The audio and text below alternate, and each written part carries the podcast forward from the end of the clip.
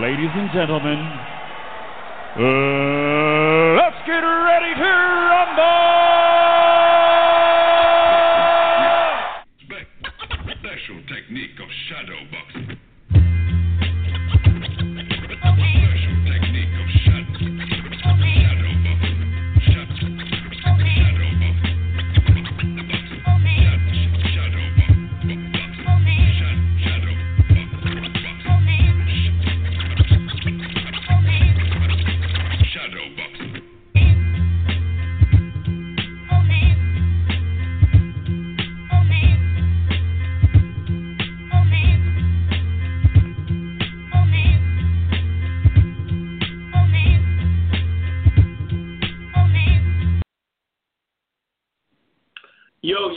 Yo, yo. What is up? What is up? What is going on, everybody? This is the July 12th, 2020 episode of the Boxing Source Radio Show.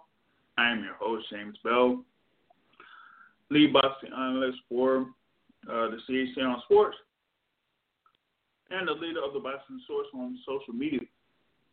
You can catch us on YouTube by going on the YouTube channel uh, for the Boxing Source. You can also follow us on Facebook through the Boxing Source. We're also on Instagram, the Boxing Source, and you can follow us on Twitter at Boxing Source 2. Number to dial in 347 237 5539. Once again, 347 237 5539. Press one key to get on queue and be able to talk live on the show. Uh, we have a you know, fairly busy uh, podcast uh, tonight. Uh, we have scheduled for 8 p.m. Uh, former world champ Austin No Doubt Trout. So we're looking forward uh, for him to be coming on to the show, and we're going to rehash some of the uh, highlights that is um, you know going on in the sport of boxing, um, particularly over the past few days. Um, you know, right now, you know, just uh, getting uh, you know news notes in reference to this um, thing that just came down. Um, it says that you know the 126 pound division has a little bit of a change uh, as the champion, WBO champion, at 126, Shakur Stevenson. Hmm. Uh, he vacates the title, the WBO featherweight title, and he is instated as number one contender at 130 pounds uh, there for the WBO. And you know, that's uh, you know one thing that you know was talked about ever since his uh, you know last fight, uh, where he you know fought in Las Vegas, and you know he fought at 130 pounds and got the savage win uh, there in that particular bout. And they were talking about you know him moving up to the uh, junior lightweight or the you know super featherweight division. Um, and so now, you know, as of today, uh, that has you know basically become official. Now, kind of you know see that as being interesting, given that you know he won the WBO title, you know, when it was vacated uh, by Oscar Valdez. Oscar Valdez moved up when Stevenson won the WBO title, uh, he was supposed to have a defense of that title on March 14th against Miguel Marriaga. Uh, but uh, that fight that was scheduled for March 14th got uh, canceled. Uh, so, you know, he, you know, was uh, preparing for, you know, the fight as the first top rank card and the main event on that top rank card over in the bubble in Las Vegas. And he was able to, like I said, uh, you know, win uh, that. Um, And you know, once he won that at 130, he, it was only a matter of time before they made it official that he was moving up to 130 pounds. Now, kind of see that as being interesting on two fronts. Number one, him going up to 130 uh, is a follow up to, you know, basic announcement that the WBO champion at 122 is moving up to 126. Uh, so it seems like a lot of these uh, fighters are, you know, having the consideration of moving up and then moving up. Uh, so, you know, you had Emmanuel Navarrete who had you know, his uh, multiple defenses of the WBO junior featherweight title or light featherweight title. And he will now, you know, compete for the vacant title vacated by Shakur Stevenson. A top ranked contender in the WBO rankings is hmm, Mick Conlan. Okay.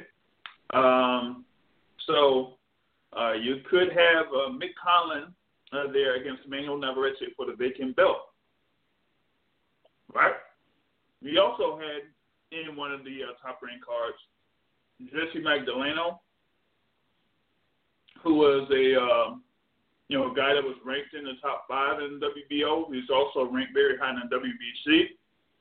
So he was being considered as a contender for the WBO title. But now, with Navarrete saying he's moving up to 126, and Shakur Stevenson saying he's moving up to 130, you now may have a little thing with Emmanuel Navarrete against Horace Mick Conlan for the vacant WBO belt. You know, if that if that if that becomes official, I don't know about Mick Conlan, man. I don't know if we can do it. I don't know, man. Sorry, but I'm not quite sold on. Now, going back to Shakur Stevenson, right? So Shakur Stevenson, being a former WBO featherweight champion, moving up to 130, he becomes the number one contender for the WBO title at 130. Champion at 130, the Marine, Jamel Herring. Now, Jamel Herring is scheduled to be fighting on the card this coming Tuesday, right? Yeah. Now, uh, you know, him, uh, he's going to be having a defense against Jonathan Oquendo. Now, before this whole thing went down, you know, the beginning of this year, it was setting up Jamel Herring to fight Carl Frampton in the defense of that WBO title. Now, you might have Jamel Herring going up against Shakur Stevenson for that WBO belt. Now that I don't know about. Mm, now listen, I don't know about all that. Now they're gonna, you know, set that up because um, we'll see if that, you know, ends up happening. But you know, my thing is, uh, you know, they had the things set up for, you know, Jamel Herring and Carl Frampton to fight each other. Um, and the thing about it is, is that, you know, with with that being said, you might have Shakur Stevenson have a fight uh, coming up, you know, at 130, another fight at 130, uh, where he's, you know, more um, acclimated to the weight and you know working you know working out trying to get down to that particular weight and it kind of seems like it's you know fairly um convenient because you got Oscar Valdez who was inserted as the number one contender pretty much locked down to fight Miguel Berchelt for the WBC super featherweight title so they could go ahead and they could have Shakur Stevenson there in number one in the WBO and Oscar Valdez number one in WBC. So you could have those two fights. They could probably set that up a double header, maybe. You know, have uh, Oscar Valdez versus Miguel Berchelt and Jamel Herring against Shakur Stevenson. But like I said, I don't think Shakur Stevenson is going to go right in there and have this fight against Jamel Herring for that super featherweight title. Uh, he may end up uh, fighting someone like a Masayuki Ito, while Jamel Herring still has his fight with Carl Frampton uh, to defend that world title. Um, you know, like I said, he Jamel Herring had his mandatory defense against Lamont Roach Jr. a while back. Now he's uh, setting up to fight who is uh, at this time the number 11 ranked contender in WBO rankings in Jonathan Oquendo. So uh, that is going to be um, you know a little bit of news there as good amount of movement is happening within the weight classes of 122, 126, and 130. Um, said like um for the thing here for Shakur Stevenson. Says like on July 7th, Shakur wrote to WBO to notify that sanctioning body that he was having serious difficulties making the division's 126 pound limit. Uh, and that is through the WBO. WBO made uh, is making this a statement. Because of this, you just have to move up in weight requested to be ranked in the junior lightweight division, where Jamel Herring is the current WBO ruler. Right? So that is, you know, going to be the move uh, there. So we're going to see like um, you know what's going to happen in those rankings. Like I said, you you had you know Emmanuel Navarrete, you know there as super bantamweight champion, but he made his announcement to move up to 126. So that so that is you know basically vacated, and then now you have Shakur Stevenson uh, vacating his uh, belt at 126. Um, so uh, we're going to see what happens here on that. Um, got a uh, caller in here from the 202 area code. Uh, what's going on? You're on the Boxing Source radio show, man. What's good? What's going on? This World Rank checking in. What's going on, fellas? World Rank, what's good with you, man? You know, just living a dream, man. Checking the show out.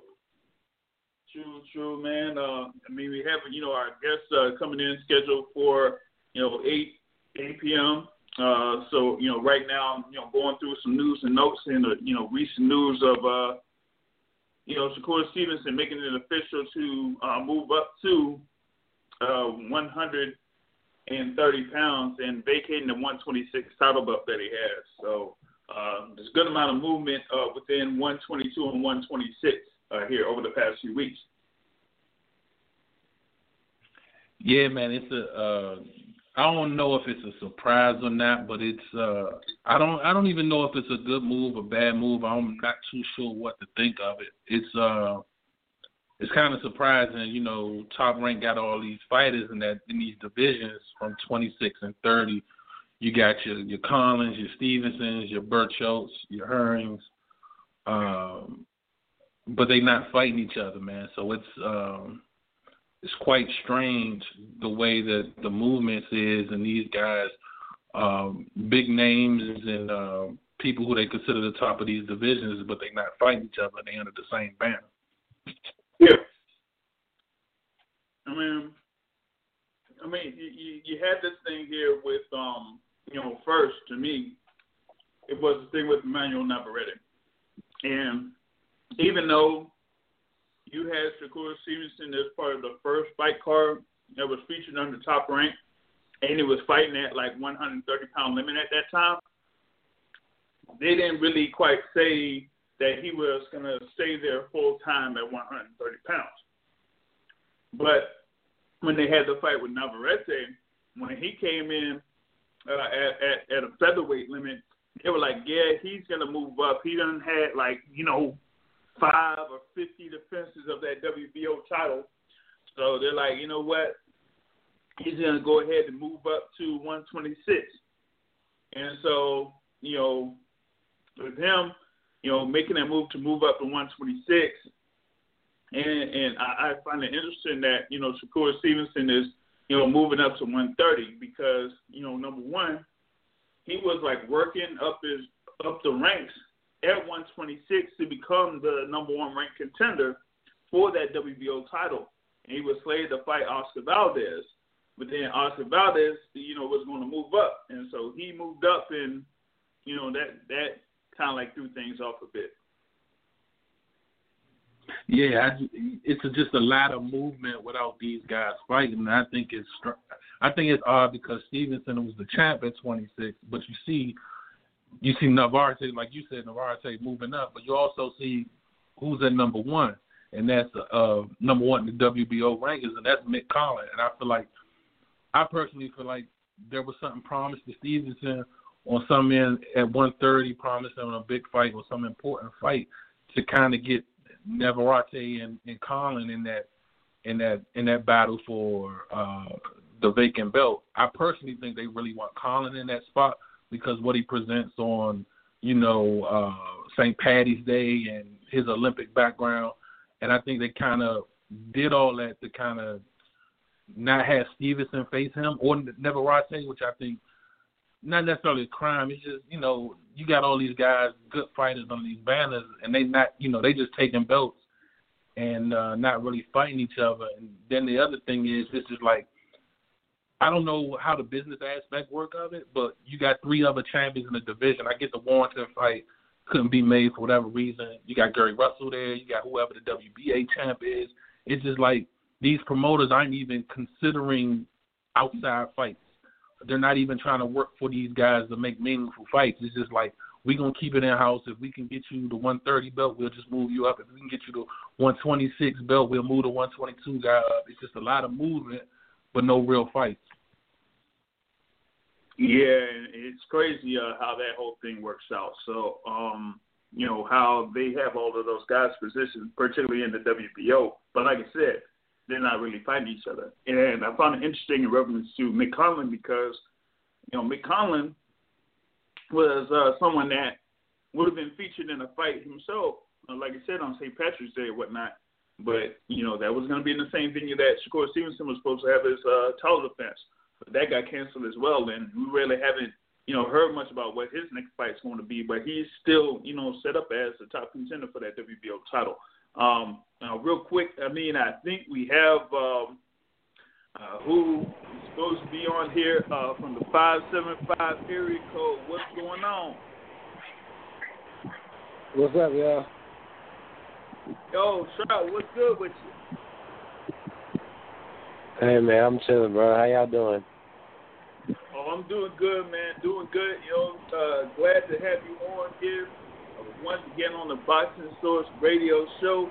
Um, know that you know you're kind of like taking it easy out here in this hot summer. I know, I know it's like real hot, but not.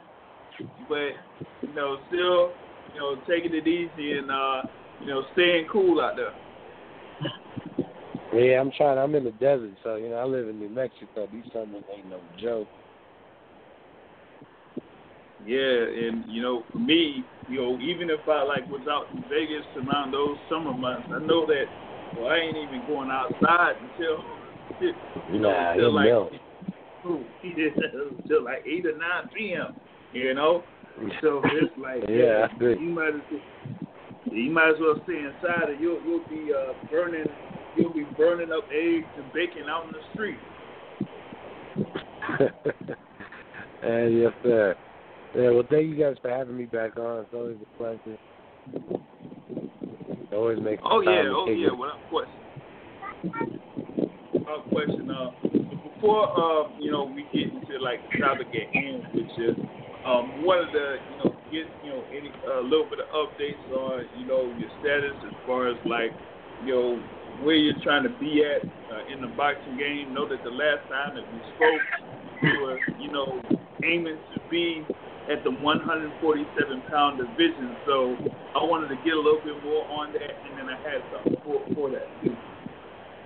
Yeah, no, I'm still planning on on uh, continue to fight 147. Uh, last fight I made 149. Right now I'm walking around like 165. So you know, I'm, I'm honestly closer to 147 than I would be to 154 at this time out for a fight. I don't have any schedule right now. You know, really thought COVID permitting. Um, but who knows when it'll really be um, safe to really get back. But I'll be ready. I'm training. I'm, I'm keeping my my weight down, keeping my endurance up, and uh, I'm definitely still planning on making that that, that shake to 147. Oh yeah, without question, without question. Now, you know, in, in the last uh, you know fight, you know that you had there against uh, Roosevelt Montoya, uh, that was like on that um, Impact Network, and Correct. I think I've seen like recent news that they're you know looking to have um, you know boxing back on that on that network uh, here pretty soon um, on you know in different locations. Um, you know, so maybe uh, you know you could get involved in something like that. Uh, they were talking about you know Las Vegas, um, Detroit, or something like that. Um, Absolutely. I would, you know, anywhere I can fight. Anywhere they let me fight, you know what I mean, in any shape or way I will do it. As long as it's safe. Yeah, they said like um like Las Vegas, Detroit, Chicago, and uh, you know spots in Florida too, maybe. So uh, that's something that you know be on the lookout for to see if you know they can position you in there uh, for that. Um, now, wanted to you know also get into the thing there at 147. Now, um, I think it was a few weeks ago, you kind of called out a uh, certain fighter uh, for a fight at 147, um, and that is uh, Amir Khan, um, if I'm not mistaken. Yep. I sure did. I called a few. I called them all out. But yeah, Amir Khan, I, I figured it was a. He needs to fight. He needs. uh He needs to get back in the win column. You know, I need a fight. I, you, we use each other's names. And, you know, I was I was picking for the fight to be on the undercard of of Fury Joshua 2021.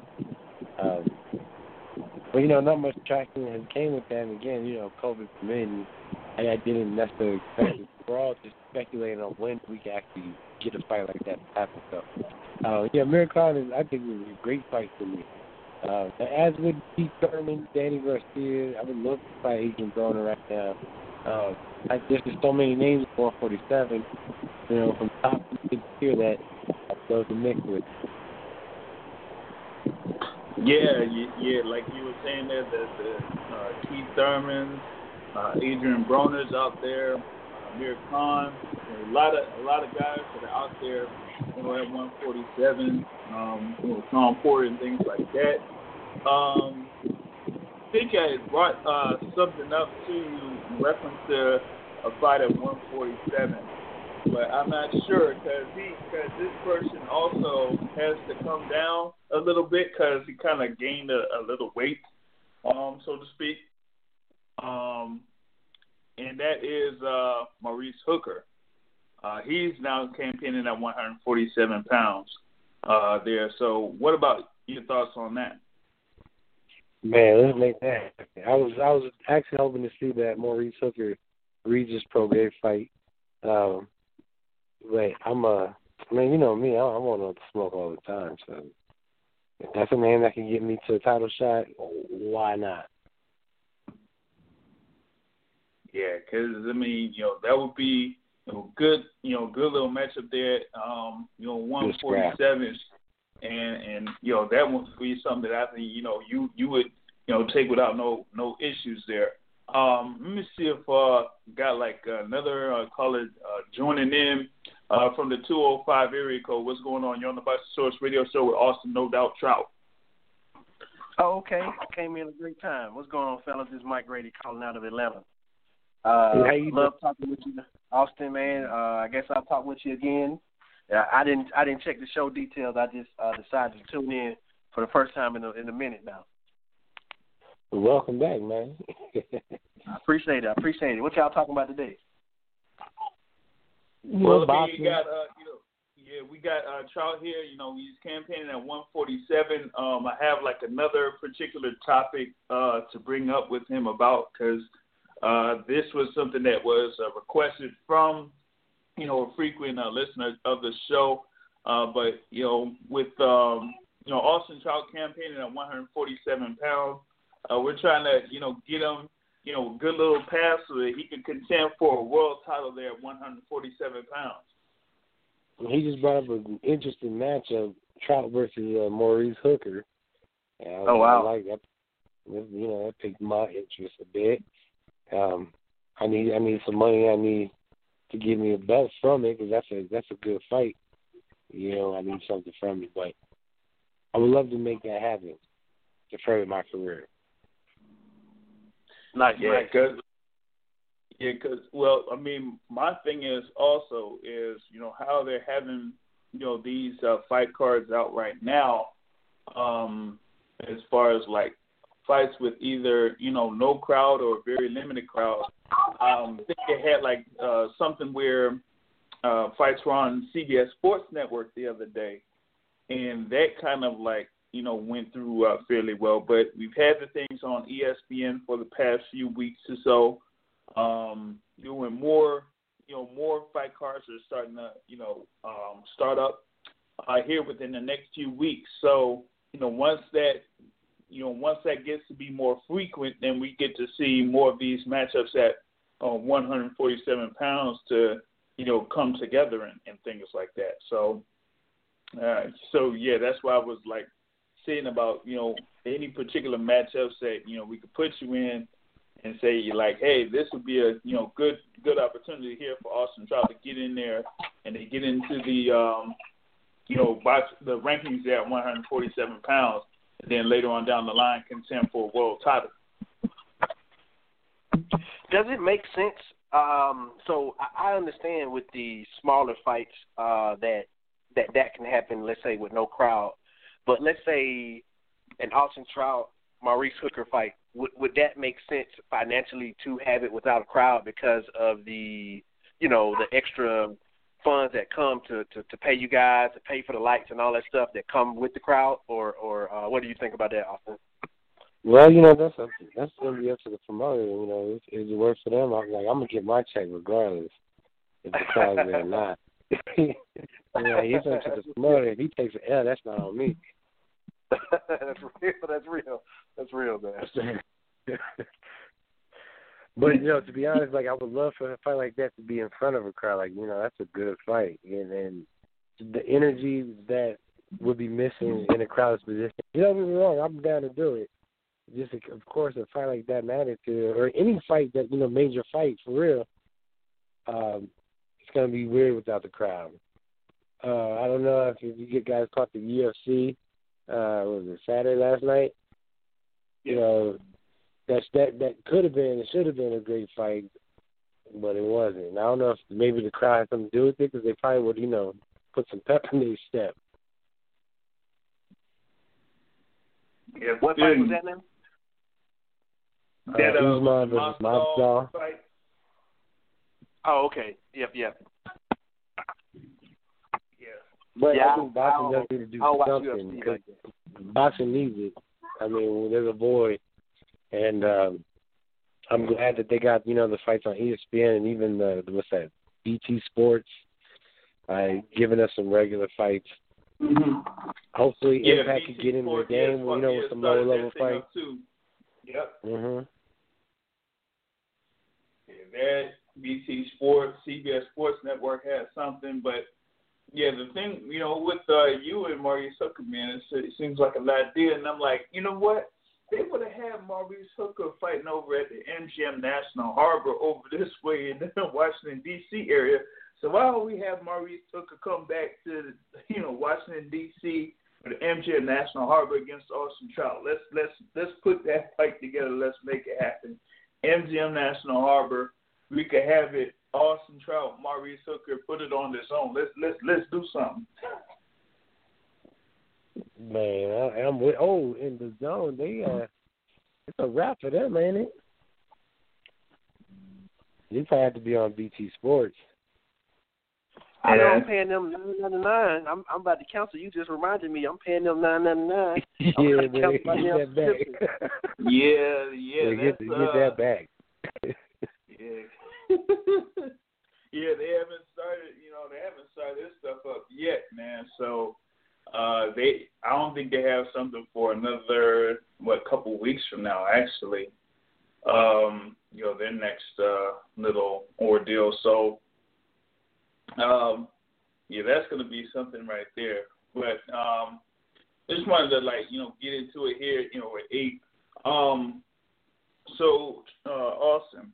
Now you you had like Mhm. news that came down a couple of days ago um, in reference to a long-standing battle uh, with the World Boxing Organization. So uh, could you go into that uh, there, please?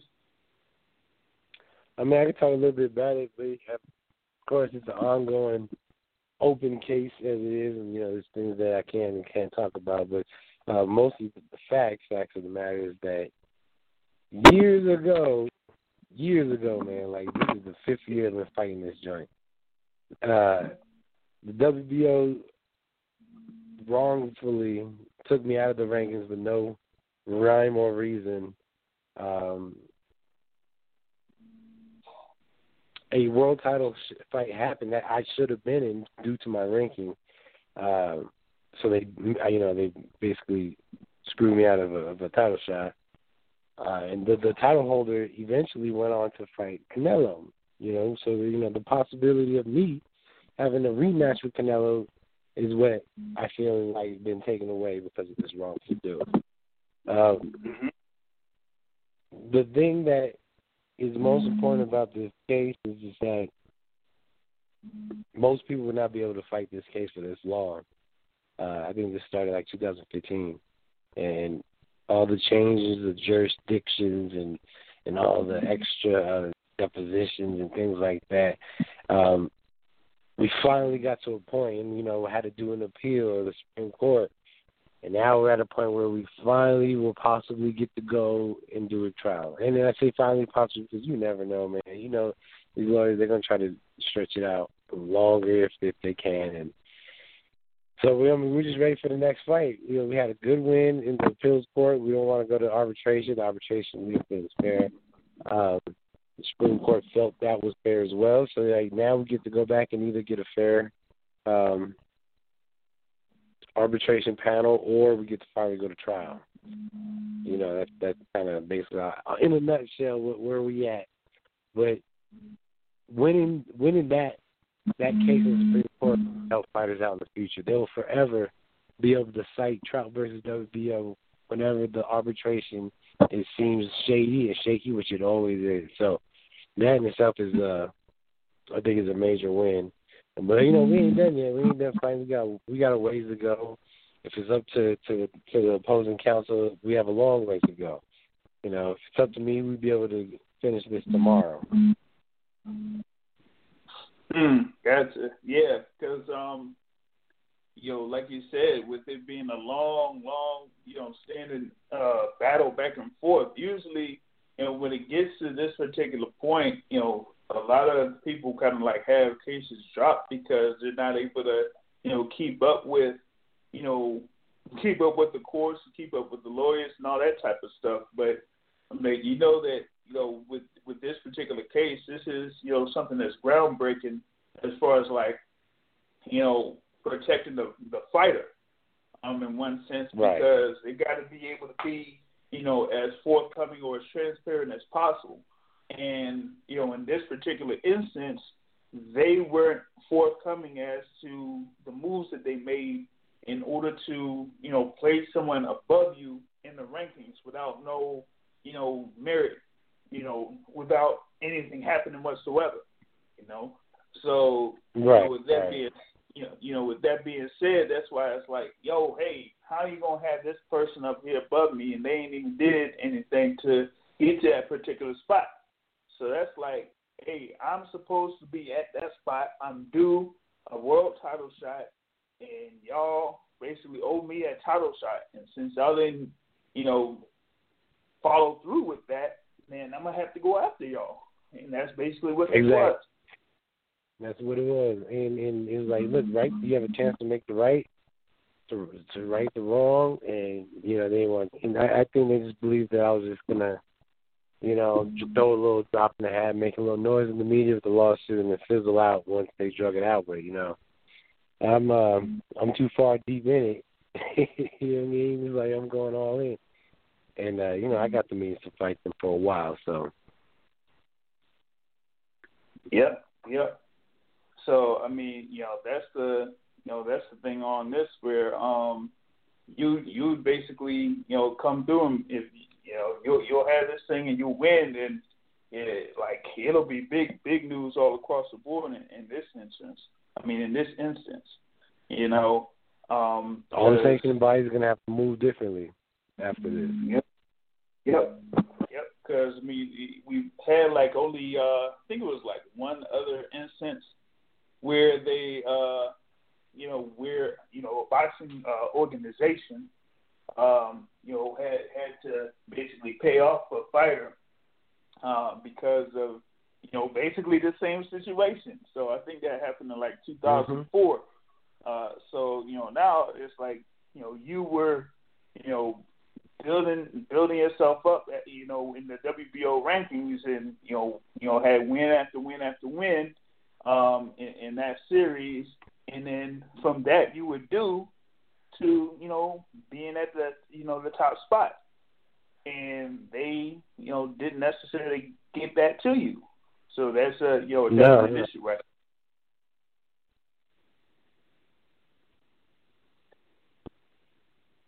You know. That's exactly what happened, man. So you know, we we couldn't let that fly. And, and my my lawyer down there in Puerto Rico, um, they are monsters. You know, very very smart.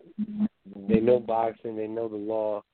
Um, so you know they're gonna be able to slam dunk uh, this whole case. It's just all about of, of playing the games that you know they're gonna try to make you play. Yes, you know, knowing how to you know position yourself in the, in the right spots uh, there in this particular instance. But you know, like I said, as far as like you know, staying staying on top of these people because you know if you don't you know if you don't do that, then they'll basically find a way to you know dismiss the case and and then watch they're gonna do what they want. Yeah. Right, they're gonna do what they want, and it's very similar to to the situation with kind of the police in America. It's like you you're gonna tell me you that you're gonna investigate yourself and you find yourself clear of all charges. That's how that works. Well, like we need to hold everybody accountable that's supposed to be serving us. You know what I'm saying? These sanctioning bodies won't be nothing without the fighters. And in fact, the only reason why they are anything is because whatever fighter won that belt captured the hearts of the people that made that belt something. You can't tell me any belt that wasn't something without the fighter. You know what I mean? If, if Floyd Mayweather was the, you know, well, maybe not Floyd now. If Canelo Alvarez was the to come up with the uh, ABC belt and flaunt that that sucker, you know, proudly, everybody's gonna want that belt. And so, like they, you know, the fact that, that the fighters seem to be the last on on the list of protection from the sanctioned bodies is it's backwards. Mm-hmm. Yeah, and, and and the way that you know this particular sanctioned body, you know, did this thing here, you know, after you know you had your fight with Joey Hernandez, and you know, you were able to, you know, you took them out there in six. So it's like you had, you know, that's like your, you know, that fourth consecutive win, you know, up to that particular point. And and then, like you said, they they pretty much just had, you know, Liam Smith fighting for the vacant belt. Like what? Like how does that work, man? Yeah, for real. I was active and I was on a winning streak, and they took me out the rankings with no. And according to their rules, and, and also according to the Muhammad Ali Act, you have to inform uh, the fighter before you take them out the rankings. And then, you know, I had no, there was no prior. Uh, they didn't tell me they was going to take me out. They didn't tell me why. Yeah, that that was you know didn't make any it didn't make any sense whatsoever. Um, you know, for for them doing that, and then they just you know go ahead and you know put that thing in position for him to you know, fight like like who in the weapon world of sport like he had a fight who, who like who John Thompson like yo wait a minute. who that? thought it was the coach for Georgetown, man. Like, come on, wait a minute.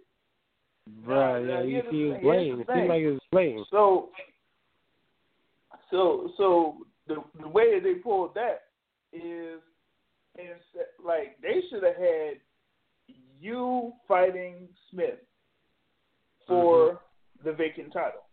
What they Correct. did was they had him fight Thompson, who was ranked below they you. they threw me out the rankings. I was nowhere in the Yeah. rankings. And they flew Thompson in from like 14th all the way up into my spot, and then to let him and, and Smith fight for the title.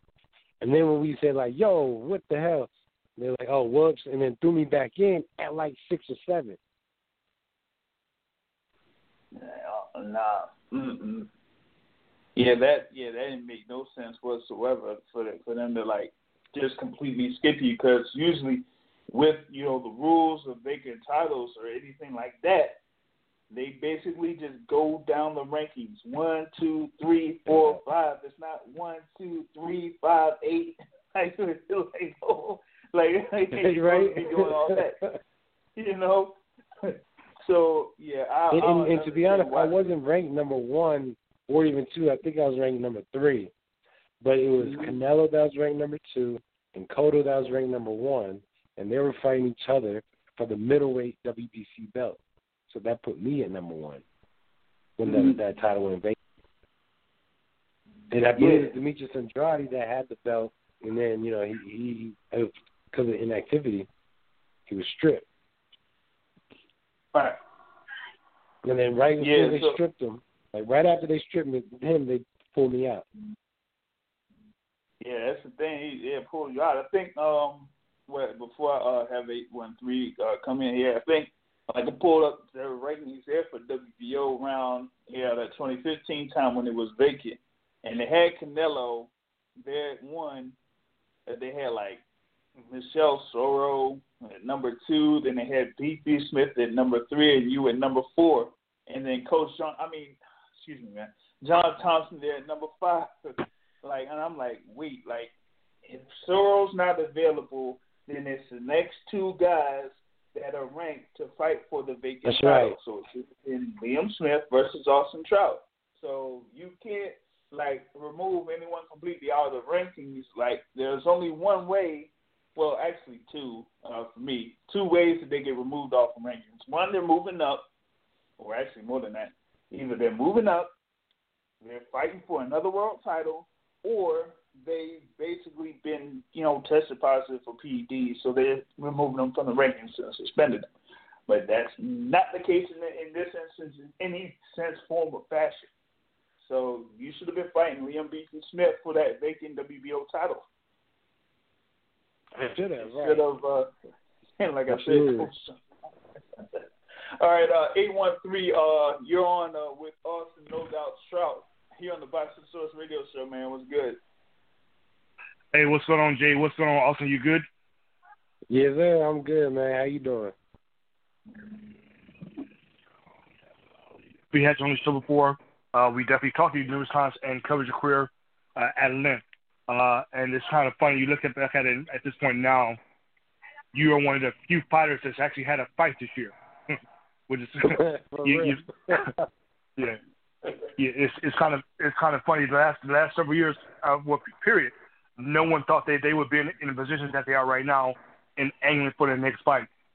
So for all those people that have fought this year, the Gary Russell Juniors of the world, people like that, uh, look how many fighters do not have a fight as as of yet this year, and we're at the midway point of the year already. Uh, I mean, it's, it's not through no fighter's fault. We already know it's because of the current conditions with the COVID nineteen outbreak, things like that, uh, Yeah. which makes us even more thankful for the fight bubble out in, in, in Vegas that ESPN's holding with Top Rank. Everyone's thankful for that. Uh, even even surrounding sports, uh, even like MMA, uh, is encouraging people to, to look forward to sports coming back in that sense. But uh, well, once again, just glad to have you back on the show, and definitely want to get your perspective in regards to what's going on with you uh, with the Muhammad Ali Act, things like that. And the the one thing I want to, to kind of focus on, and just to get your opinion on, boxing has been uh, quote unquote unregulated sport for for years. As, and what I mean by that, there are no boxing leagues. like you have the NFL, NBA, things like that. No organization. So basically, you got every promoter out there for himself. Uh, but you look at the, the current landscape right now, PBC, Top Rank, uh, goes on and on, and typically uh, Golden Boy, things like that. And typically we have a, a promotional firm will align themselves with a network. And I mean, you can go back stories on stories and stories where uh, judges being bought off bad decisions, uh, boxers being ripped off, boxers getting kicked out, like in your stuff, like they kicked out of the ranking, and not mm-hmm. so, and things like that. I mean, I mean, it's so like I always say one thing, just in my in uh, my reference, only in boxing do you see all this this stuff, this type of stuff happening. Only in boxing, you, you guys can both test, uh, testify to that. But I mean, it's like, but how would you possibly make a boxing league equivalent to like a, a NFL, uh, NBA or NHL, or something like that? It's kind of hard, but I mean, but in in because we don't have that, you got so much room for ambiguity and so much room for just straight straight up bullshit going on, and which is happening in boxing for years. And yeah. thank God, uh, yeah, thank God they formed the uh, Muhammad Ali Act. I think it's back in 2006, and just to uh, have all that reform come down in boxing because there's so many people who were just getting just treated unfairly and unjustifiably so. But like I said, even now, uh, you know, you, you really can't make a boxing league because everyone's in for itself. And bottom line, boxing is a business. So you can't just say, hey, this is a boxing league. Who's going to be commissioner? I mean, there's going to be so much bias in, in trying to make something like that happen. And, and even just going back and forth now with the landscape, the WBO, WBC, interim title, uh, email titles via De- Devin Haney, things like that. I mean, it's so much crap that goes on in boxing where we have multiple multiple champions within one division with one belt, one WBC. I mean, and, I mean the story goes on, and once again, only in boxing, which is crazy. Yeah, that is so. Only in only in this game uh, will, will Congress put something like the Muhammad Ali Act, and only in boxing has it ever. It's never been enforced. Mm-hmm. No one's ever been able to enforce the Muhammad Ali Act. No one's even been to Trout, let alone won the trial for citing the Muhammad Ali Act until the other day. You know, we finally, oh, and it really was just an appeal, but you know, but forever they'll be able to cite, you know, trial versus the WBO. Yep. Yep, they'll be able to, you know, bring that up as a point of reference. Uh, there, you know, just like you know, a lot of these cases, you know, bring up, you know, previous things as an example. You know, so, you know, that's you know something that you know, makes this, you know, a big victory in, in one sense, but the complete victory isn't. I mean, the victory isn't complete until they give you the the full win. You know, so right now this is like step one on it, but now we got to get to step two, and yeah, get them to say, hey, this is the judgment has to be like the WBO was wrong on all facets. Y'all owed you know, Austin Trout a title shot at this particular point in time, and this, you know, because of that, you know, you cost, you know, Austin Trout this amount and whatnot, so you should, you have to award him this amount of money, you know.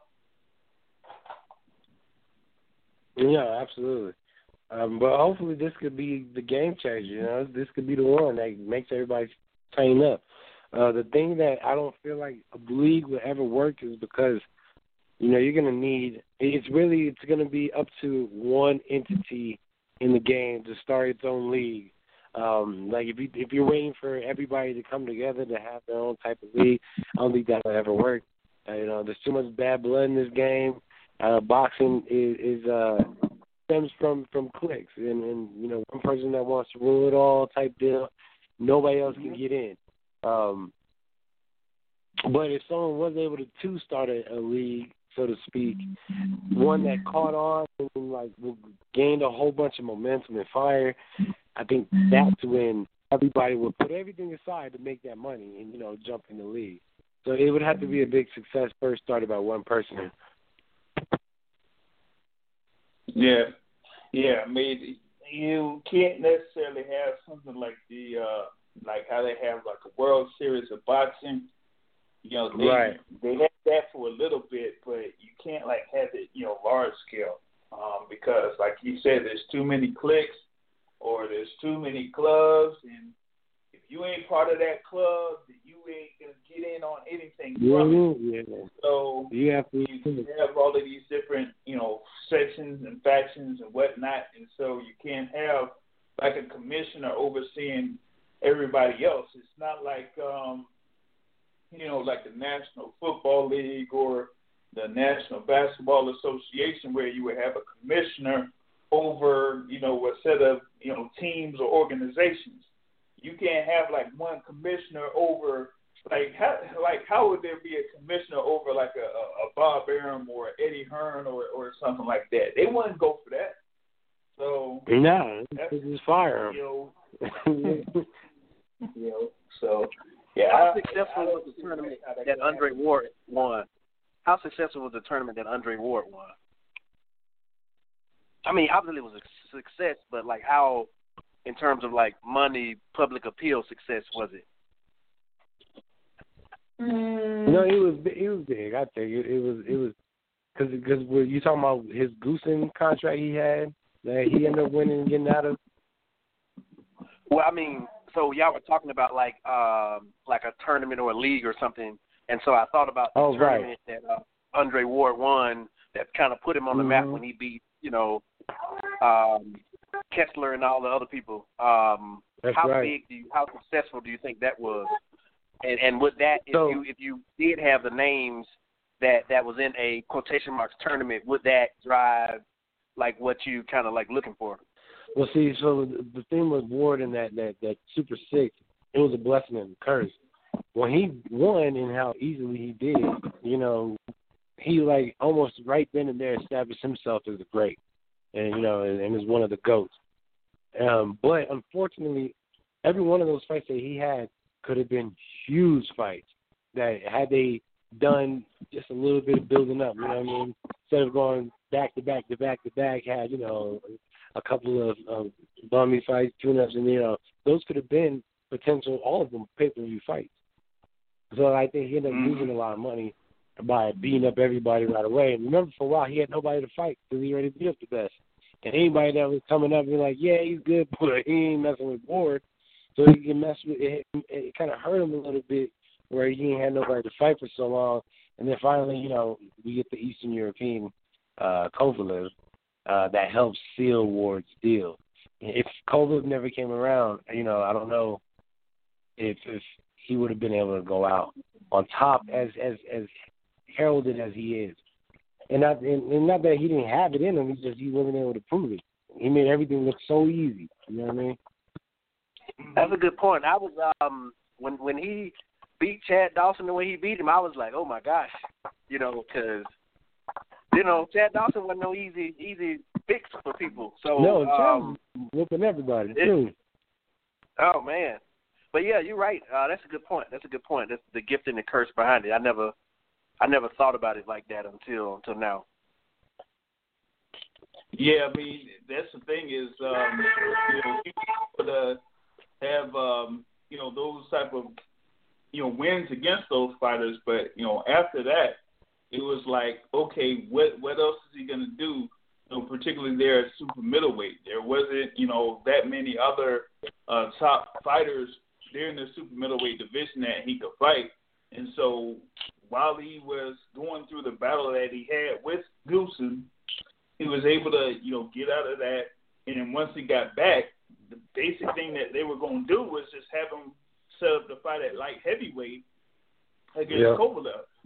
And you know, even during the back and forth that he had with Goossen, he already knew then it's like, okay, by the time I get back, they hadn't really set me up with any type of fights at super middleweight.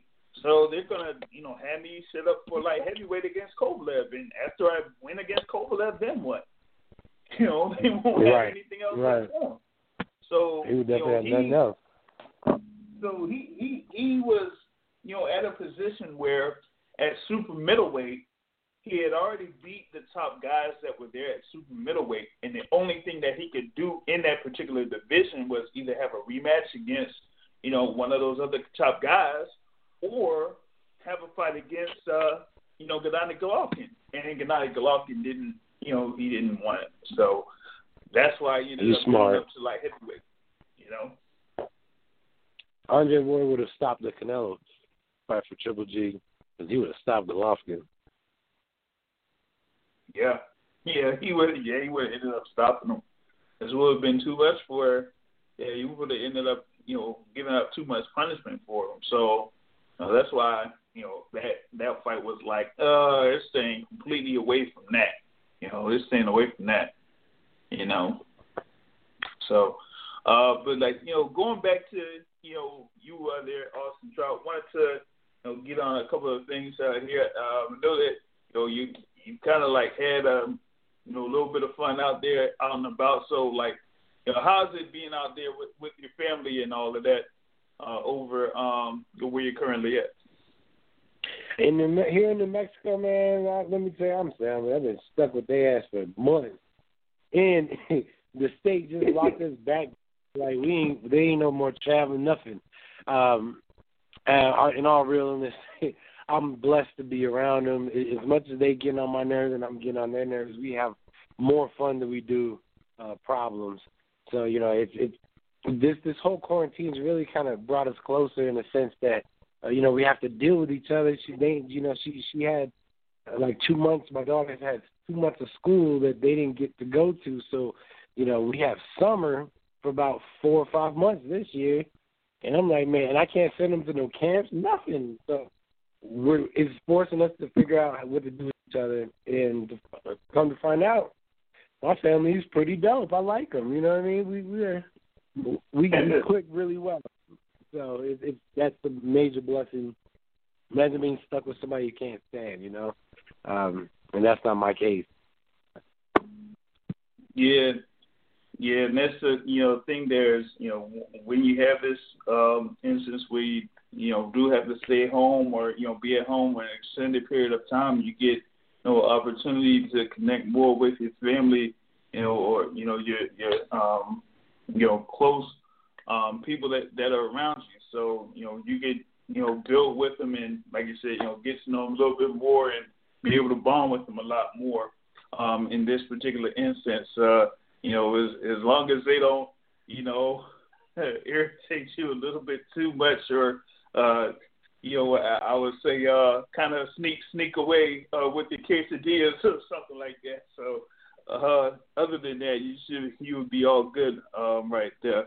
Um, just seeing here, uh, 202 world rank. You still there with us? Yeah, what's Yeah, going on, yeah. champ? How you doing, man? I'm doing good, fam. How you doing, man? I'm doing all right. So I wanted to kind of ask you about the the move down to welterweight. Um, kind of tell me because I know you've been at 154 for a while. You won most of your your uh, your belts there, and uh, you accomplished a lot at 54. Uh, talk about the thought process moving down to welterweight, and uh, just you know looking at uh, previous history, uh, guys not faring well, moving down to weight late, not late in their career, but you know, middle to late in their career, not Right. faring well. Did that did that even run through your mind? I know you got your own thoughts and you know, you believe uh that you could be champ again and I know people believe that as well. It's just uh looking at past history from other, you know, your Roy Joneses and things like that. Was there any consideration uh of staying at fifty four and also the other question would be with the WBO ruling, uh let's just say they rule in your favor and they you know and you guys come up with a solution that hey we'll put Trout as a as a mandatory at 54 would that uh would that be an option you would still consider or how would you go about that Uh, that that definitely I have to talk and think about with my with my uh lawyers because you know the thing about it, do you think they're gonna give me a fair shake at any fight that they have me? Yeah, yeah, we'll give you a title shot with you know whoever, and uh, you know I, I wouldn't trust them to give me a, a a solid nod if I won. So like I don't know if I would even put myself at, at the mercy of their hands like that. Um, Right. after winning a lawsuit because you know it's not just the opportunity lost. It's all the opportunities that they had to lose uh, from from missing out on that WBO title shot, which I feel like I definitely would have win. And you know, that led to the winner that that they'll get a Canelo fight. Now I would have had a rematch with Canelo, which would have been ten times bigger than a Liam Smith Canelo fight. Um, so you know, there's just those are all those different opportunities. Now they can say right now, okay, cool, you you get the you get a shot at, at Terrence Crawford, forty seven. You know what I'm saying? I'm like, um, yeah, maybe, but I don't trust y'all. You need to give me a fair shake if I do when, when I do beat Terrence Crawford. So, yeah, I, I don't know if I even take that. Hey, question for So you, Ludoc. Hey, sorry about that, uh, 202. Hey, just real quick. So, in, in regards to the, the the threat that you just spoke on, in the event that you win your case and things like that, answer the question. Was, is there any fear of you being blackballed? And and just to give a quick example, we look at uh, Colin Kaepernick in a different different uh, sport. We know that, but we see how he's being treated. Uh, no offers. Uh, ball, just I mean, just pretty much black sheep at this point. Do you fear that as well? No, I don't fear it because you look at the end of the day, Colin Kaepernick ended up winning. He got the lawsuit. He got, um, you know, I, I believe a team picked him up. At the end of the day, he did it his way. Man, you know, I'm, gonna stand on my way, and it's gonna pay off. It may, it may, like I said, not. It, it's cost me a lot. Um, we've been fighting this for five years now, and uh, like I said, I'm all the way in. We're just gonna push it until you know there's nowhere else to go until justice is served and I'm getting what's due to me. Yep. Yep. And you know, with with the uh, last thing that I mentioned in reference to you know previous win, um, in a case similar to this, I'm like I I wouldn't be I wouldn't like you know be down with the WBO either. I know that there may be another thing that I could get, so I'd rather prefer that from the WBO instead of them, you know, you know, considering me to be in a position to, you know, have a world title shot because just you know, even if they do put you in that position, that doesn't mean that they'll set you up in a fight for, you know, that world title. You know, Right. um, you know, it, it, and you know, depending on the relationships that these uh, boxing organizations have, they could, you know, say like, hey, okay, you know, Austin Trout is the mandatory contender for the WBO title, uh, but the WBO champion is, you know, not ready to face that mandatory yet. So we'll go ahead and we'll approve them paying Yeah. aside money for, you know, to fight somebody else and then keep doing that. You know? So it's like even if you do become a mandatory contender, that doesn't necessarily I mean that you have an immediate title shot uh, very soon, or you know, soon down the line in in that instance. So I'm like, there is probably an alternative that they could you know go forward with uh, after this case is you know said and done. But that's that's something that we'll kind of talk about later on down the line uh, there. Uh, but Yeah, because I You know, definitely don't trust them to do the right thing as far as uh, by me. We wouldn't be in this situation if they, if they did. Uh, I I don't wouldn't put myself in a position where I need them to do right by me. Yeah, exactly, exactly. So yeah, once you you know win this case, you just you know move on and then uh, continue your professional career, you know, on on another direction outside of the thing with the WBO. Um, Yeah, there's other belts. I like the Yep. BC. I ain't never had that one yet. yeah, know, exactly that. So um, you know, you could you know have that uh, as the other position there at um, you know, 147 or 154. You know, go for go for WBC title uh, there in that instance. So you know, Yeah, That's the thing that BC, we're- BA, IBF. They even got a um like a RBG. You know, I don't even know what it's called, but there's plenty of titles out there. I heard the WBA just made a new one called like the Ordinary Man belt. Don't necessarily want that, but I'll, I'll take it.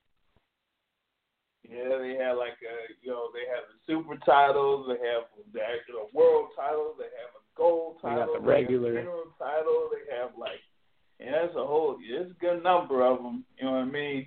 Um, and and I kind of like see it, you know, fairly interesting there, particularly in 154 because they still have Terrell Gausha there ranked in the top 10 in the WBA, and I'm like, hey, uh, know, we had that fight with Trout, and Trout was getting them, so like, what's up, you know?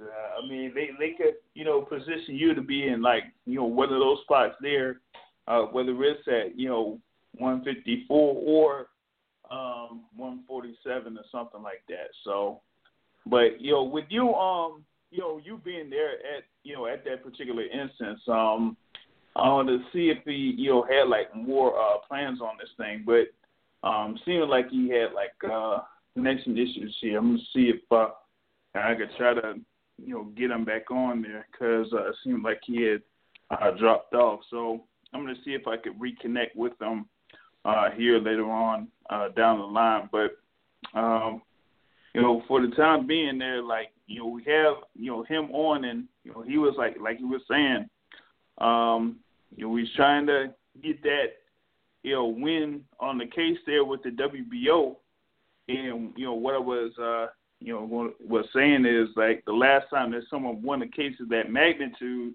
uh, they were like awarded, um, what was it, about thirty-five million dollars. So if you know Austin Trout wins this case, I'm like, yo, why would I even deal with the WBO as far as like positioning me to be in any you know part of the rankings? Let me get that money. you know what I'm saying? I'd rather just you know have that happen. You know what I mean? Uh, the only reason why I said that though is because the guy that you mentioned about the thirty-five million, he was reinstated as the champ. Because I thought, like, I know you go through the process, and I thought, you know, maybe uh, in addition to the monetary that comes with it, maybe they might say, hey, Austin Trout, or come up to some type of agreement to say Austin Trout will fight for the title by a certain date. Now, I'm not saying that every mm-hmm.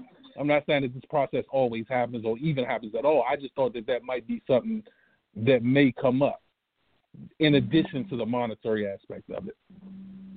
Yeah, that you know that might be the case uh, there five, where zero, zero, three, five. do that.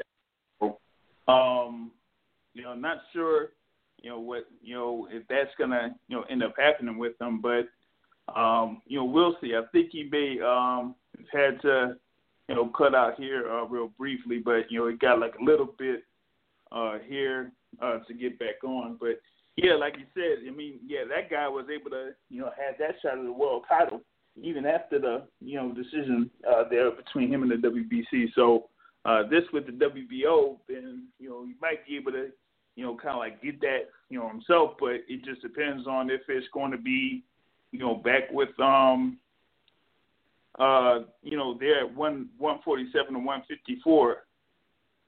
Um so that's gonna be you know, something that, you know, we're gonna be looking out uh for in the next um, you know, a few days or so. Um, while I'm like working on seeing uh, what the status is with Austin Trout, I wanted to like revisit the um, actual news with other news with the WBO and that is uh, Shakur Stevenson moving up from 126 to 130, uh, relinquishing that 126 title, and you're gonna have like the 122 champion, WBO champ, uh, Manuel Navarrete moving from 122 to 126. Um, so you might have that vacant title at uh, 126, you know, on the line between uh, Emmanuel Navarrete and uh, Mick Conlan. Uh, so anyone have uh, thoughts on that? Hey, also, uh, what's that Mexican kid's name that fought this week on on the one of the top ranked cards? When that at 126, right? He's the guy that beat the kind of flabby looking kid up and everything. Remember? No, nah, it was uh, it was 122. He talking about uh the guy that was just on ESPN, right? My bad, then. My bad. My bad. Yeah, I think yeah that was yeah I think it was uh yeah, 122 uh, there. So, um, because you also but all have, of it, but, uh, but all of it tied together because Navarrete is moving up from 22 to 26, and then you got Stevenson from 26 to 30. So all of that ties in together uh, because that opens up so many spots in all in all three of those divisions. And you know, you have you know, like you said, the thing with top rank, you have the world champs there, uh, Jamel Herring, Jeremy fighting on Tuesday. You have Miguel Berchelt.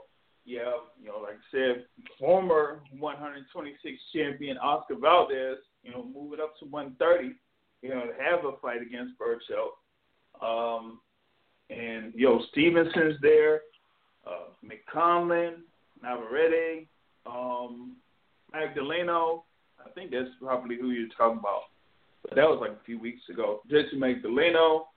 Um, yeah, all of those guys. And, you know, like what Wink was saying earlier before we had uh, Austin Trout on was like he has all of these guys here at 122, 126, and 130, and none of them are fighting each other. You know, and that's gonna, you know, that's gonna have to come up to uh, a head with, with these guys. They're gonna have to fight each other some at some point. Well, question: Do you guys think that Shakur Stevenson is immediately ready to fight everyone at 126? You were talking about uh, Herring, Miguel Berchelt. Uh, I don't even want to throw Leo. Yeah, yeah, 130.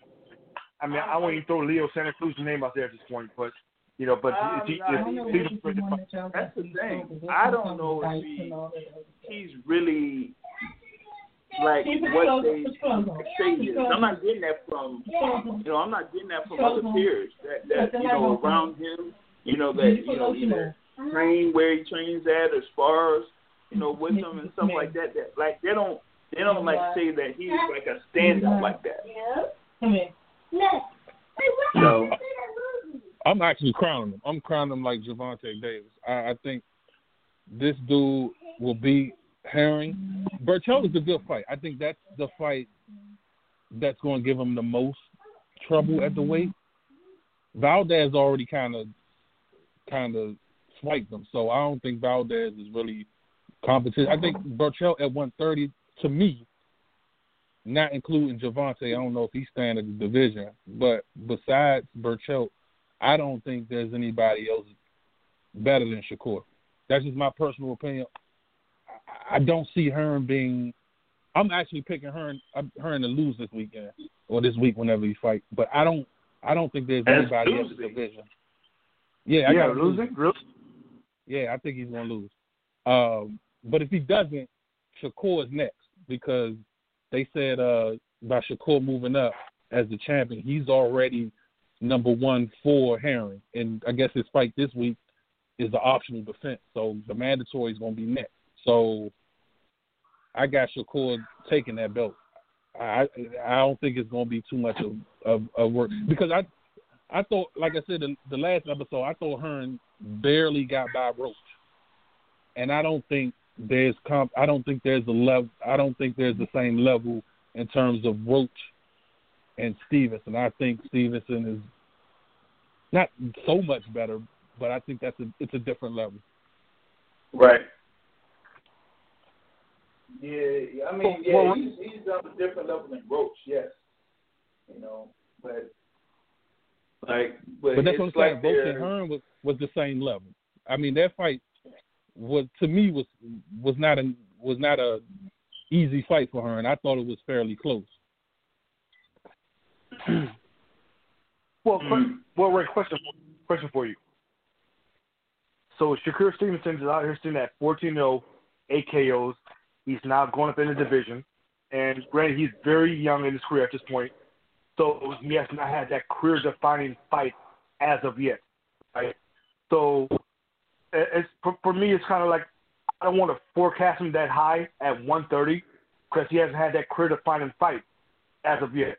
I mean, there there was somebody there's there's someone that he, there's someone that he can he can have that fight against right now. And Jay, you already know what I'm talking about, right? He can fight fight this guy at the end of this year, and that would definitely prove his worth at 126 and 130. But is he? He's moving up from weight, to 130, and seeking that for new opportunities. But uh, I, I'm not. I wouldn't just like I said. For me, I'm not gonna uh, project him that high at 130 as yet. And the reason why I say that, he's not had a career-defining fight. I mean, granted, he's only 14-0, and despite ESPN when he uh, last fought on ESPN, he had all the oh he's just like Floyd Mayweather. I'm like, don't please don't, don't do that. Don't don't he's, he's let, let the kid prove himself first. Let the kid show us a good body of work first before you make any type of uh, comparisons like that. But I mean, for Nah. me, No, I was gonna say I definitely But- agree with the the aspect of not being tested, but I think it goes back to um, talent level, who's around him, and the talent level that you actually see in the ring. Like sometimes you can crown guys, and you know we all crown guys, and we may be wrong or right or whatever. I, I just think like some guys, and I know you guys, you go look back in in what you know your history of watching boxing. There's guys that might not have had a resume, but you saw the talent beforehand, and you was like, that guy is is is going to be special, whoever that may have been. And I'm not saying he's Floyd Mayweather level. I'm not even saying that, but I and I get the the not um, stepping up aspect of it, but I think sometimes. When, even though we don't have that particular step, I, I give you example of Teofimo Lopez or um, Anthony Joshua when he fought uh, Martin. Like there's a lot of times, or even um, Wilder Stiverne. There's a lot of times where guys' resume doesn't necessarily equal up to their how good they really are. Sometimes you can see it beforehand, and I'm not saying that you know he's going to be the greatest thing ever, but I just think when you compare him to everybody else in that division, like maybe for the exception of Gary Russell, but I'm excluding Gary Russell because I feel like he's not going to get that opportunity. So I can't I can't include someone who's not going to get that fight. So it's like if you push your core against the guys he's actually going to fight, like Herring and Berchelt and those guys, I don't really see that those guys are really competition. Maybe Berchelt, but I don't see anyone else at that you know at that experience in terms of Olympic talent, boxing skills, uh, defense, and things of that nature. well, you, you actually just made a great point of uh, uh, a great a great current example. Steel Teofimo Lopez. Prior to him getting the Richard Commey fight, we everyone had to share the same thought. He was prospect of the year, uh, year or two ago, whatever it was. Uh, and everyone said this kid's gonna be great, but like same thought. He had yet to have a, a, a defining fight. And then from that point, once he got in and did what he did against Richard Commey, now we say, oh yeah, this guy, he's definitely legitimate, you know. And that, I mean, despite the fact that uh, Stevenson has already had a belt, I get that and everything. But like I said, for me, uh, when the, when Teofimo Lopez before he fought Rich Commey, we knew it was going to be good, but when we you know we didn't want to put him at top echelon yet. As far as myself, you know what I'm saying. But that was a great point that you made. And uh, with Teofimo Lopez, current modern day and existing right now, like I said, prior to the Commey fight, he's good, powerful. We know that, but yeah, you have to put it together against a top tier opponent, and he certainly did that when he went in and knocked uh, Rich Commey out, which no one had done to that point. But like I said, for me, uh, for uh, Stevenson, just uh, I'm, I'm, I'm, I like I like the kid. A good level head, stays out of trouble, good management, good team behind him, things like that. But like I said, for me, I just need to see him put some more stuff uh, together in the ring before I just say, yeah, this guy's tough. I mean, if he can go forward and beat a Jamel Herring, you know, that's great. And I would love to see him against a uh, Miguel Berchelt, as well, who we all, we all know is heavy-handed, uh, long, long winning streak. That is, I think, six, seven years on the fences or whatever. Uh, I mean, but something like that, Berchelt could be in a sense tailor-made for him because even though he's heavy-handed, he would be considered a bit slow for Stevenson, who just like who I'm not, I won't say just likes it, but doesn't get hit as often. So that could be a great fight uh, early next year. That would be great. Yeah. And and I think like you know got the a- I got timing a of this comment move up. Yeah, go ahead, Mike. Uh, yeah, so I, I hadn't watched Richard Commey fight very many fights, but in the Teofimo Lopez fight, what I thought about him was that to me he looked like a better version of um the guy that Terrence Crawford knocked out, you know, in a few rounds to get Oh. the belt and become the under undisputed. What's what's that guy name? Indongo. Indungo. Yeah, Julius Indongo. Like Indongo, Indongo got some great wins. Right? I mean, well, I'm not going to say great. He got good wins to get him two belts and was had a great momentum. But in the grand scheme of things, Indongo really wasn't that good. Like, not trying to belittle him or anything like that, but in the grand scheme of things, he was a limited fighter. He didn't have a lot of head movement. He didn't have a lot of like boxing. Um, his boxing IQ was was was moderate at best, and you know, uh, whatever the guy Commey just appears with my limited knowledge of seeing him fight to be a better version of him, a little bit better, but not very much. Like if he fight C and B, uh, C C level fighters, then yes, he'll do very well. But if the moment he fight a B level fighter, he look real, you know, real beatable. Very much so to get knocked out. That's my only thing about Commey. And this is kind of my mm-hmm. point in terms of in terms of why I rate Shakur so highly is because this kind of example of the Indongos and the Commeys is we can say, and this is not to say that these guys weren't good or whatever, but we can say that these guys had, like Mike just said, they had good resumes, but it doesn't matter once they step up and face the, a better opposition. Or, you know, you can beat guys who are B level guys, like Mike just said, but at the same time, when you face A level guys, they're not really in, in in in competition. They're not really on that level. Mm-hmm. So you can have good quality wins, which in in theory matters, but I, I think sometimes we overplay the resume and downplay the talent. Like sometimes your eyes can actually tell you what's going on. And I think in Shakur's case, I think that's kind of what it is. Like I want to be a I want to be ahead of the curve when he becomes great. I want to say I said that before he won the you know before he won the big fight because I was able to see the talent. And if, if I'm wrong, I'm happy to say that I clearly made a mistake on this guy. But I don't want to go back in time and say, well, he's good now uh, after the fact. I want to be able to kind of, you know, put my thought process on it beforehand because I don't want to be uh, be with everybody else and get on the bandwagon after the fact. Well, I'm about to fuck with you I bet you said Adrian Broner was real good when he was trying to fight in in the uh, Baltimore D.C. area. You saying he was good way back when, didn't you?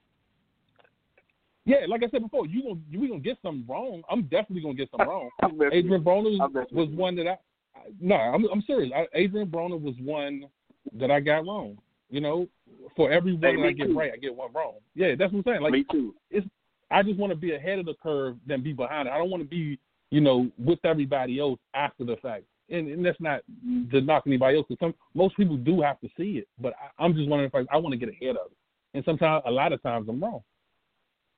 My my question to you about Shakur Stevenson world rank is: Is he?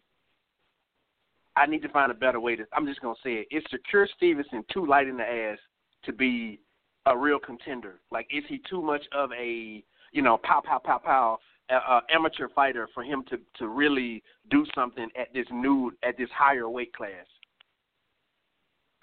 I think we we have to really consider who's around the division and how the guys are going to be moved. Because a lot of times it's not necessarily about the best fit fighting the best. It's about moving in a certain direction where people are placed in certain positions. Like the way, like I, I said earlier, I thought Top Rank may have told Shakur something in terms of we promise you a big fight at 130, so he doesn't have to face Navarrete or, or because Top Rank doesn't want to give Navarrete or Conlan to Stevenson. So it's a lot for me. It's also a lot about how the fight is going to be moved going mm-hmm. forward, and I think they perceive Shakur as a star, so they're going to move him in a certain way where certain fights may or may not get moved, you know, get made. Mm. Yeah, and and I think you know the thing with um, you know, what's what's uh, you know going down with um, Stevenson is I think they're you know positioning him to kind of like be you know in a way successful to where you know they put him in this particular fight and they wait on this next one or you know like a fight against Berchelt or against Valdez, like it's almost like they're trying to make it to where Stevenson would fight for a world title before he fights the winner of uh, Berchelt and Valdez instead of you know fighting the winner of those two guys right off the bat. So that's kind of like what I'm seeing. They're kind of like building them up to do. um, in this instance. And you know, one thing that you know before this news came down earlier this, I think it was earlier this week.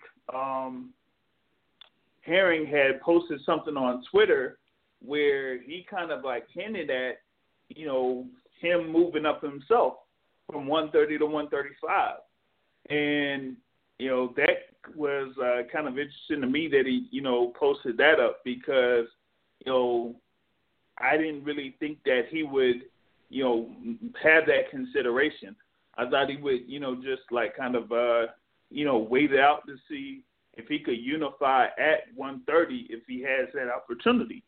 You know, but it seems like you know he had that instance where he went back and forth as as far as like you know making that unification bout with uh, Miguel Berchelt you know, they didn't go forward with that. So with him having his, you know, title defenses, it was like the biggest thing that he could have done up to that particular point was have a fight against Carl Frampton. Since, you know, Berchelt didn't really have any interest on, you know, fighting him. So it's kind of uh you know, kind of like an interesting situation there for Jamel Herring.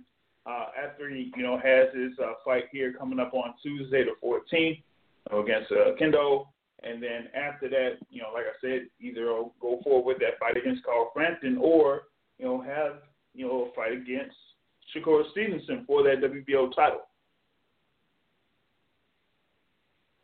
Yeah, and I didn't I didn't answer the question about Shakur being too late. I, I, I think he's not a power punch anyway. He's a, a strictly mm-hmm. boxer, and I think his foot movement and uh, his defensive uh, prowess will will get him out of harm. I think his uh, Olympic pedigree will get him out of harm. I think he can he can move up to higher weight classes, and he's not a he's not a small featherweight either. He's he's pretty big for the weight, so moving up to 130 for him, I don't think uh, will be an issue. Only only person that can present like weight issue for him is Berchelt. Berchelt seems like he's he, he's a big guy at the weight too, and I I don't see him staying at 130 too long. Uh, but other than him, Shakur and size wise, I think he matches pretty well up with with the guys at 130. Yeah, you on that one. Yeah, because um, I mean, yeah, there's like you know good amount of uh, matchups that could be made there within uh, the 130 pound division. You know, like I said, you have Berchelt, Valdez, Herring, you have Masayuki Ito, you have Carl Frampton. Um, you you even have uh, Abraham Nova that had this fight. Um, you know, there, um, you know, at, at Las Vegas a couple of weeks ago. Um, so there's, you know, a few matchups that can be made for Shakur Stevenson, not just, you know, you know, the fight against Jamel Herring, but I mean, we'll see, you know, how that goes. Um, it's, I think they were hinting at like, you know, he's going to have an added interest in uh, this fight that Herring has uh, coming up on um, Tuesday. So, yeah, that's going to be uh, something there uh, with that. But um, as of right now, um, they're saying that they're going to have uh, Jamel Herring and, and Carl Frampton to try to have that uh, bout scheduled for November. So after this particular fight uh, that Herring has against Oquendo, if he's able to, you know, get through that, uh, then um, you know we'll we'll see what happens. He'll you know go ahead and fight Frampton, um, but you know it, it's going to be you know interesting because there's like you know a lot of news that came down within the WBO. You know, so um, we'll see how that you know ends up uh, you know turning out with that. Um, other news that you know came down. Um, one one thing is uh, looks like Efe Ajagba is kind of like uh, leaning towards being under the top rank banner. Uh, he you know did sign a uh, advisory pack with Jay Prince. So Jay Prince is his advisor right now, and um, you know after that it looks like you know it's kind of see if um, they're going to have him uh, be uh, completely uh, there um, working under top rank. He's currently managed by uh, Shelly uh, Finkel and um, is under Ringstar Promotions. So um, we're going to see here if he's going to you know end up being in a, a, a top ranked card uh, later on down the line. So you do have that. Um, my my question Jared- uh, to the panel. Yeah. Oh, I'm sorry, Jay. My bad. I, I didn't know you were done. I'm, keep going. I'm sorry. I'll, I'll pose it later. uh, was uh, yeah, it was Prince uh, Two just, uh, heavyweight. Yeah, I was gonna make a quick announcement there on um, uh, Jared Anderson, who had uh, you know a scheduled bout that was supposed to be this past week, uh, but that was uh, scratched last minute. Uh, but it will be rescheduled for this coming Thursday on ESPN. So he'll be going up against Hector Perez. Uh, he'll have you know a second bout on the ESPN uh, card uh, here over in uh, Las Vegas. So um, we're gonna see quote unquote the real big baby uh, in the ring once again. So uh, just on the lookout for that. Uh, what you got, Mike Brady? All right. So my question is, okay, Efe Ajagba. I'm posing this to the panel. How many fights does Efe Ajagba have at fighting C plus level fighters before he gets his ass knocked out? How many fights do we think he has? C level fighters before he gets his ass knocked out? How, how many? I, I, this is a real question. Yeah, I No, know, I- I know. no, but, get- yo, The guy man, started everybody late boxing. John fight, man. Yo, What you come want on. to say? Who was that talking? No, you're I right. can hear him. Sorry. Yeah, that, that's that's me. That's me. You know what I'm saying? This trail. Okay. So the guy started late in boxing. You got to give him give, give him a little slackness. But at this point, fuck that. He's he's only he's a he's a he's a, a heavyweight boxer. He's seeking uh, top opponents. So uh, I, I get it. But he, I mean, the guy started late in boxing. He's with a great trainer in Ronnie Shields. We know that. But at, for right now, he's either put up or shut up. So, uh, I mean, he, he great size, great great jab, things like that. He this kid, this guy just got to get the right matchup. Because even like uh, last year, we talked about it'd be great for him to get in there with the guy that beat uh, what's what's uh, Matt's favorite boxer? What's that uh, white kid up there from New York?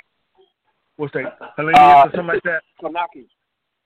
Yeah, Kaw- the, the guy that beat the, the guy that beat Kownacki. We, it was great. It would, it would be great for Ajagba to get in there with him and fight him. That's a good matchup. Like I mean, just progress the guy along. But I, I, I like the guy. I mean, but but once again, in heavyweight boxing, anybody can go down at any given time. We we see that. But I I, I generally like the kid.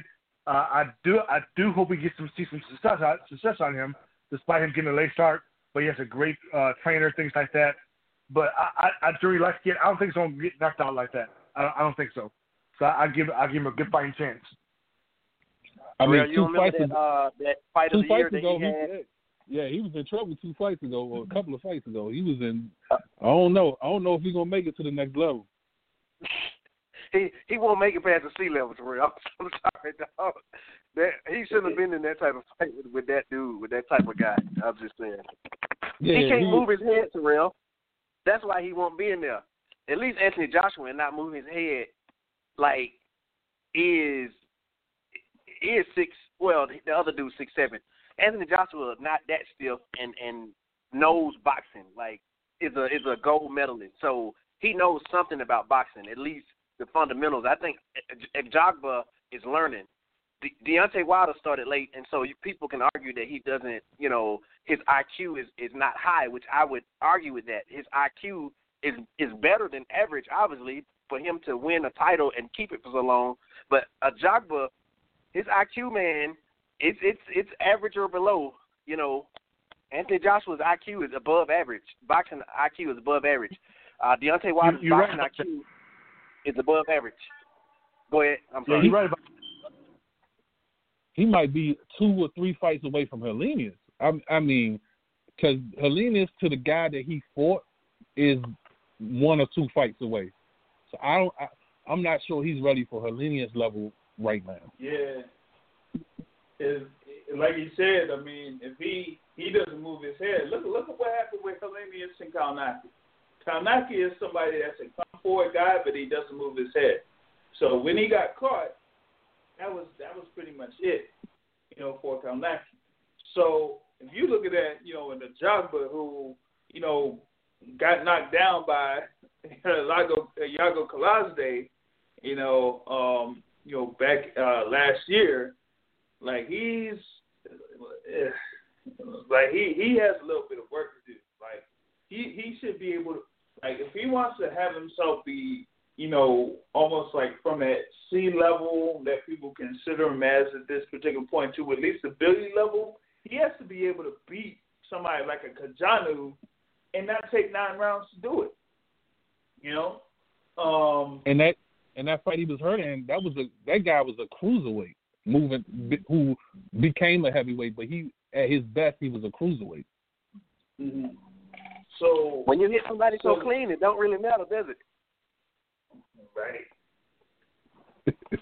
yeah, you got to be able to beat beat Cojanu fairly clearly um, if you want to, you know, separate yourself from like those that are like within the, you know, um, what is it ranked? I'd say, um, you know, when the in the 30s, like in the 30s, ranked in the 30s to the to the 20s, you know, and like if I if I put them up, like you know, someone said uh, Adam Kownacki or you know a um, you know Robert Helenius.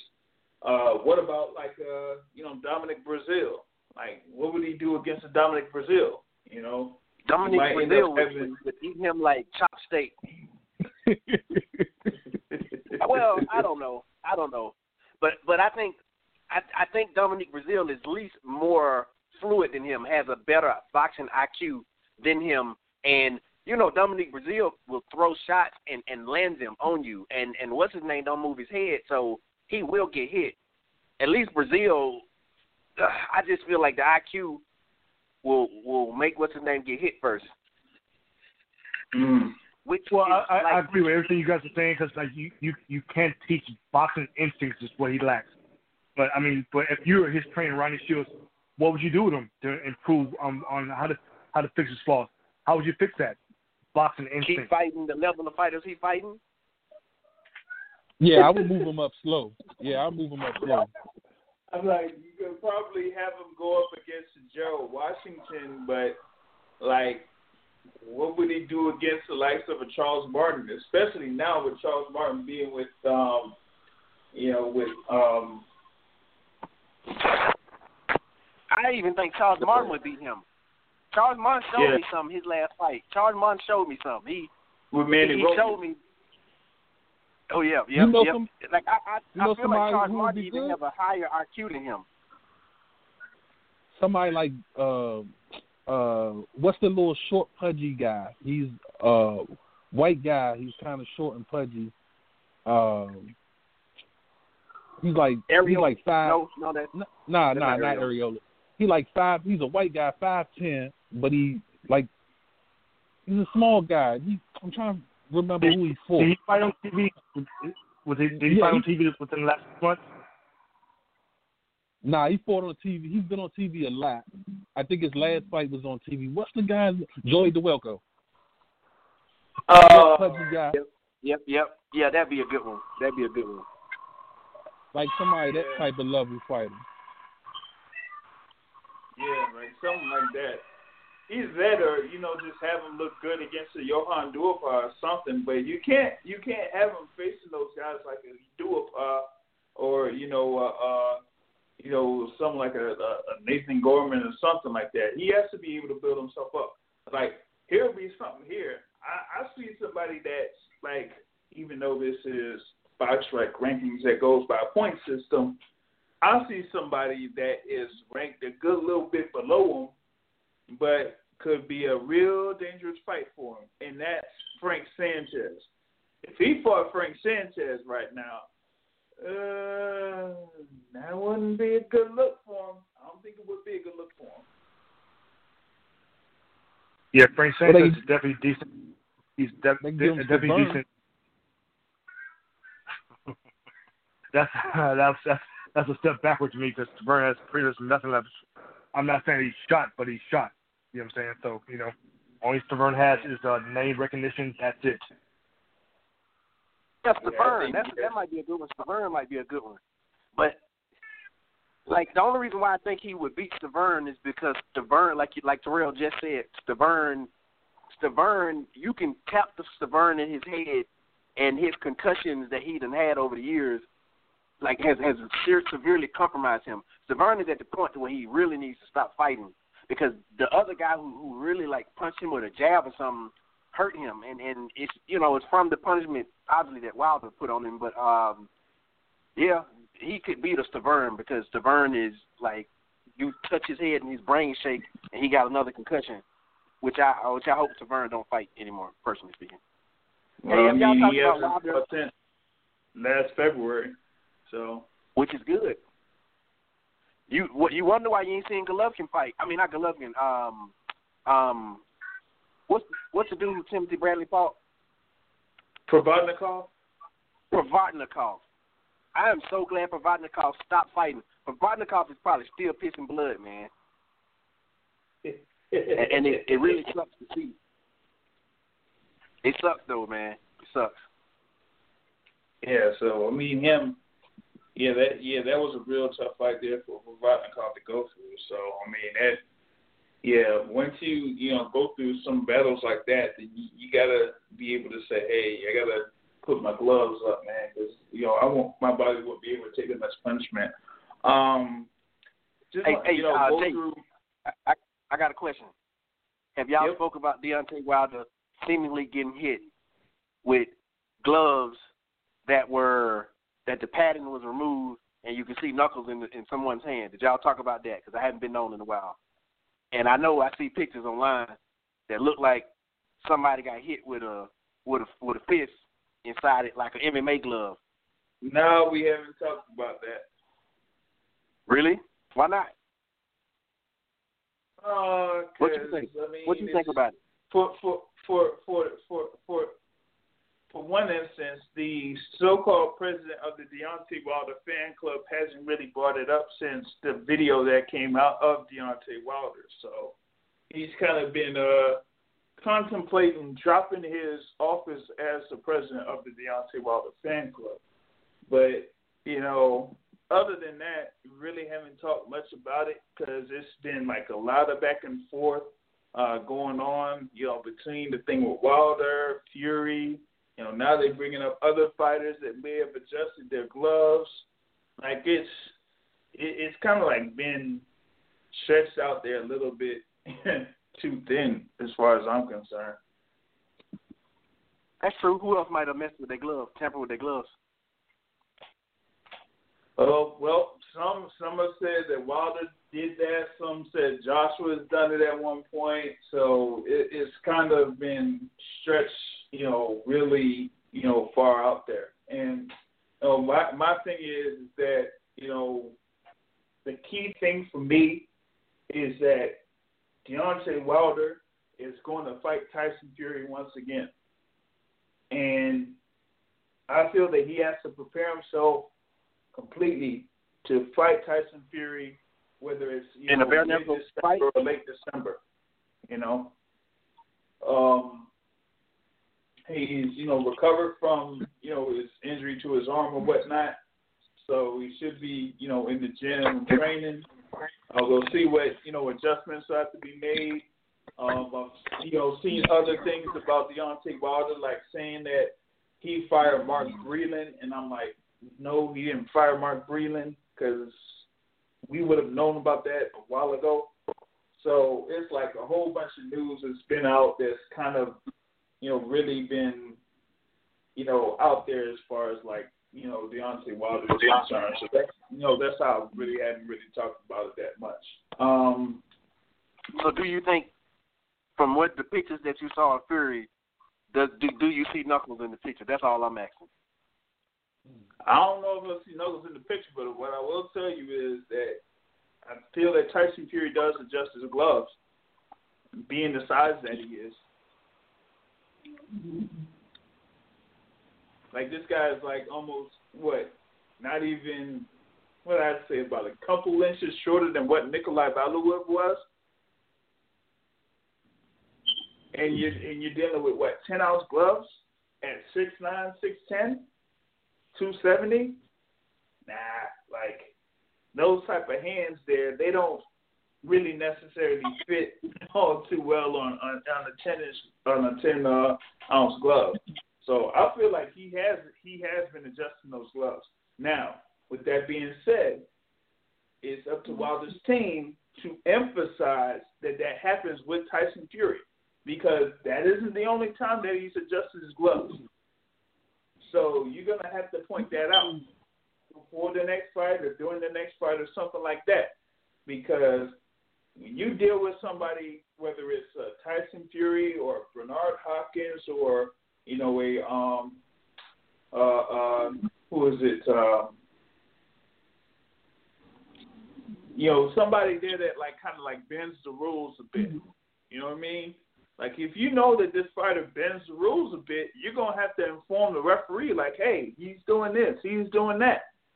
You know, you gotta have to have them, you know, be aware of that, so that once it happens or any instance of that, you know, may be happening, then you'll be able to point it out.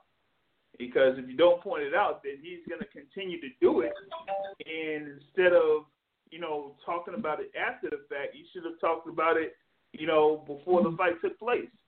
Like the whole thing with uh, Vasyl Lomachenko and Orlando Salido. Like, you know, Orlando Salido, you know, was you know hitting hitting questionably below the belt or whatever it was, but that's been Orlando Salido.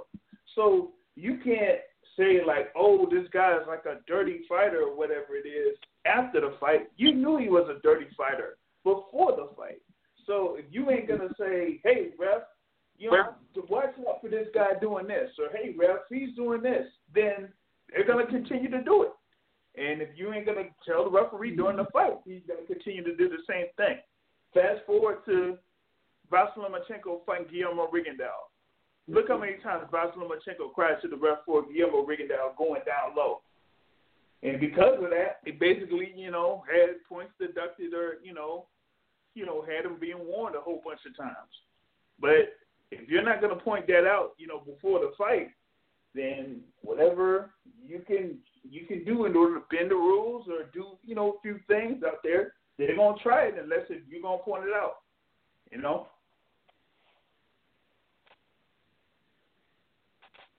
Yep. Yep. Yeah. So I mean, it's like you know, for me, it's all part of the game, but you you got to be able to know uh, the shortcuts to the game and, and point it out, or else you know they're gonna bend the rules against you in that instance. Um, I don't know if like anyone caught like the uh, fight cards that that was on uh, Thursday.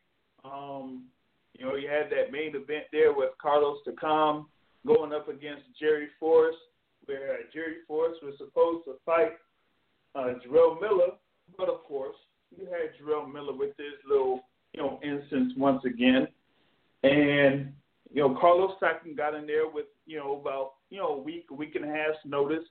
Uh, he he had to you know deal with he he, he was dealing with the passing of his dad uh, pretty much around that same time uh, that he was notified that he was being put in this fight against Jerry Forrest.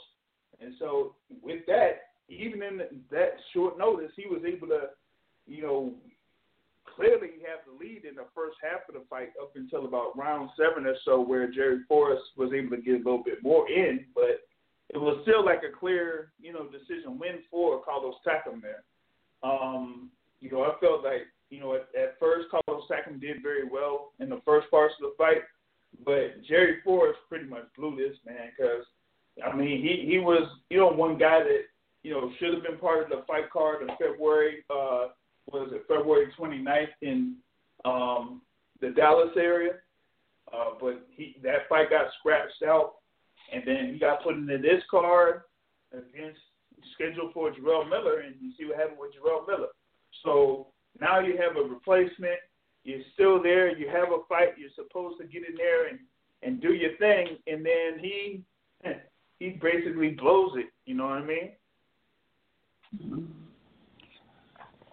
Yeah, that dude, man, that dude he was butt cheeks, man. I don't want to see him on my TV no more, man. This dude trash. What he let like Takam, he let Takam, he let Takam outbox him, man. Come on, what, what, what, what they do that at, man? Oh, man, that man was cheeks, man.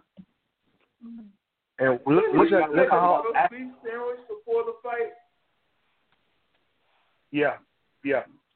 And look look how active Takam was at the uh, for the first couple rounds. I said, what the hell's going on?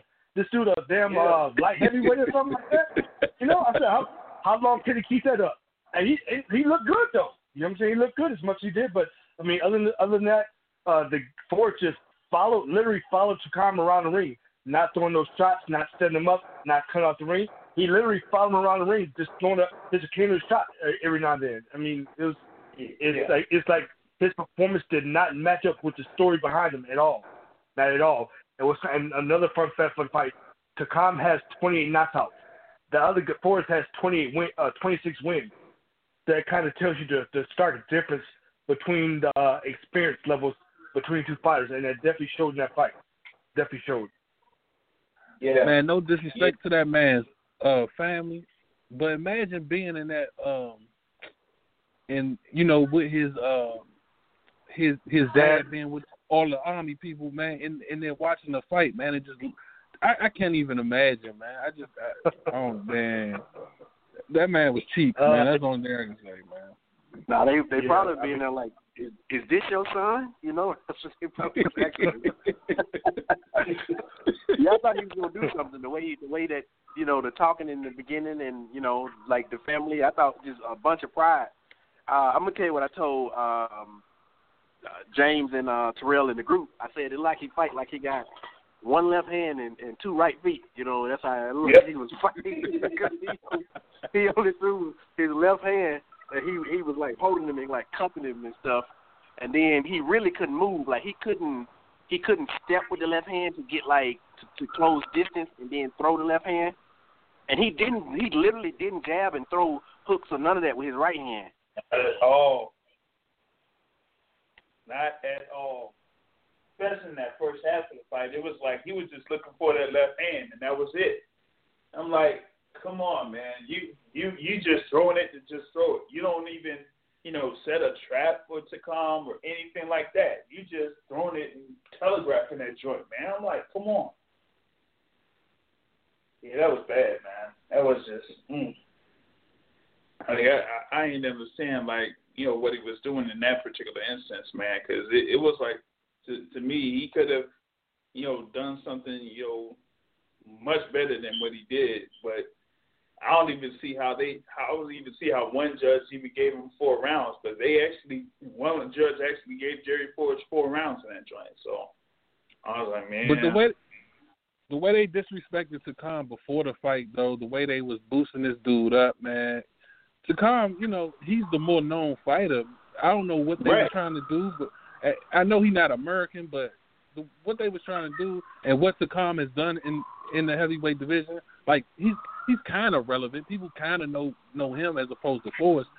I they they did that man a disservice.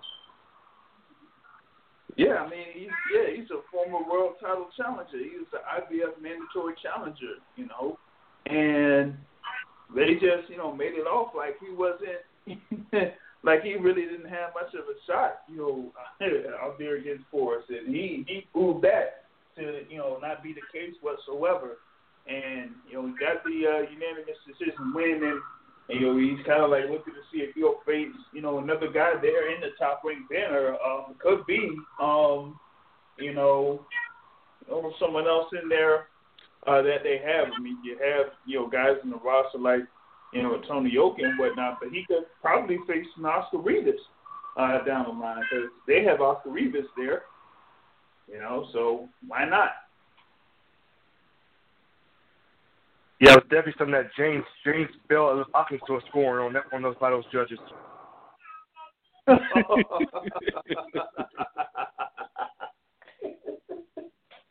yeah, yeah, I, I just uh, don't understand what they were doing in that particular, you know, instance there. But you know, that's you know what they had uh, there in that you know particular fight card, and you know we had like a couple more you know things going down uh, this week.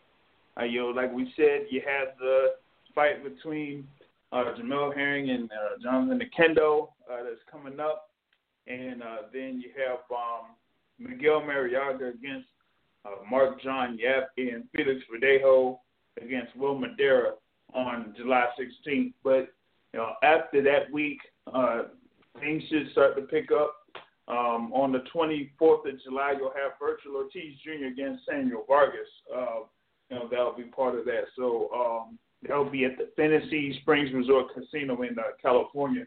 So maybe we'll have uh, more uh, information about that fight card uh, in the next few weeks. So uh, that'll you know seem like we'll have more action uh, in boxing through I guess that's Golden Boy Promotions or whatnot. Oh, speaking of Golden Boy Promotions, what is up with Oscar De La Hoya and uh, Ryan Garcia? Man, like, come on, like we gonna have more more of this stuff going on between these guys.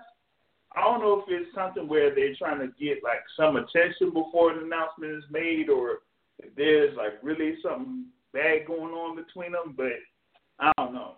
That's they have this whole thing, you know, going on with Ryan Garcia once again. Like he is gonna break away from Golden Boy Promotions, but that would be that would be interesting, given that he's with uh, Eddie Reynoso, who's the main trainer for Canelo Alvarez. So I don't know what what they what they've been uh, doing in reference to this, because you know he was supposed to fight um, Jorge Linares, and then that fight got you know scratched, and then you know, something went out like saying that uh, Ryan Garcia's team didn't want to, you know, go forward with that Linares belt, and they were like, "What? I didn't, we didn't say that one bit." So I don't know what's going on between those two guys.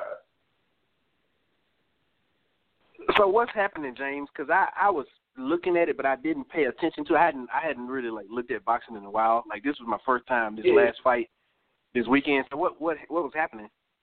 All right, so I mean, you had the thing, you know, back in February with, um, you know, Ryan Garcia main event.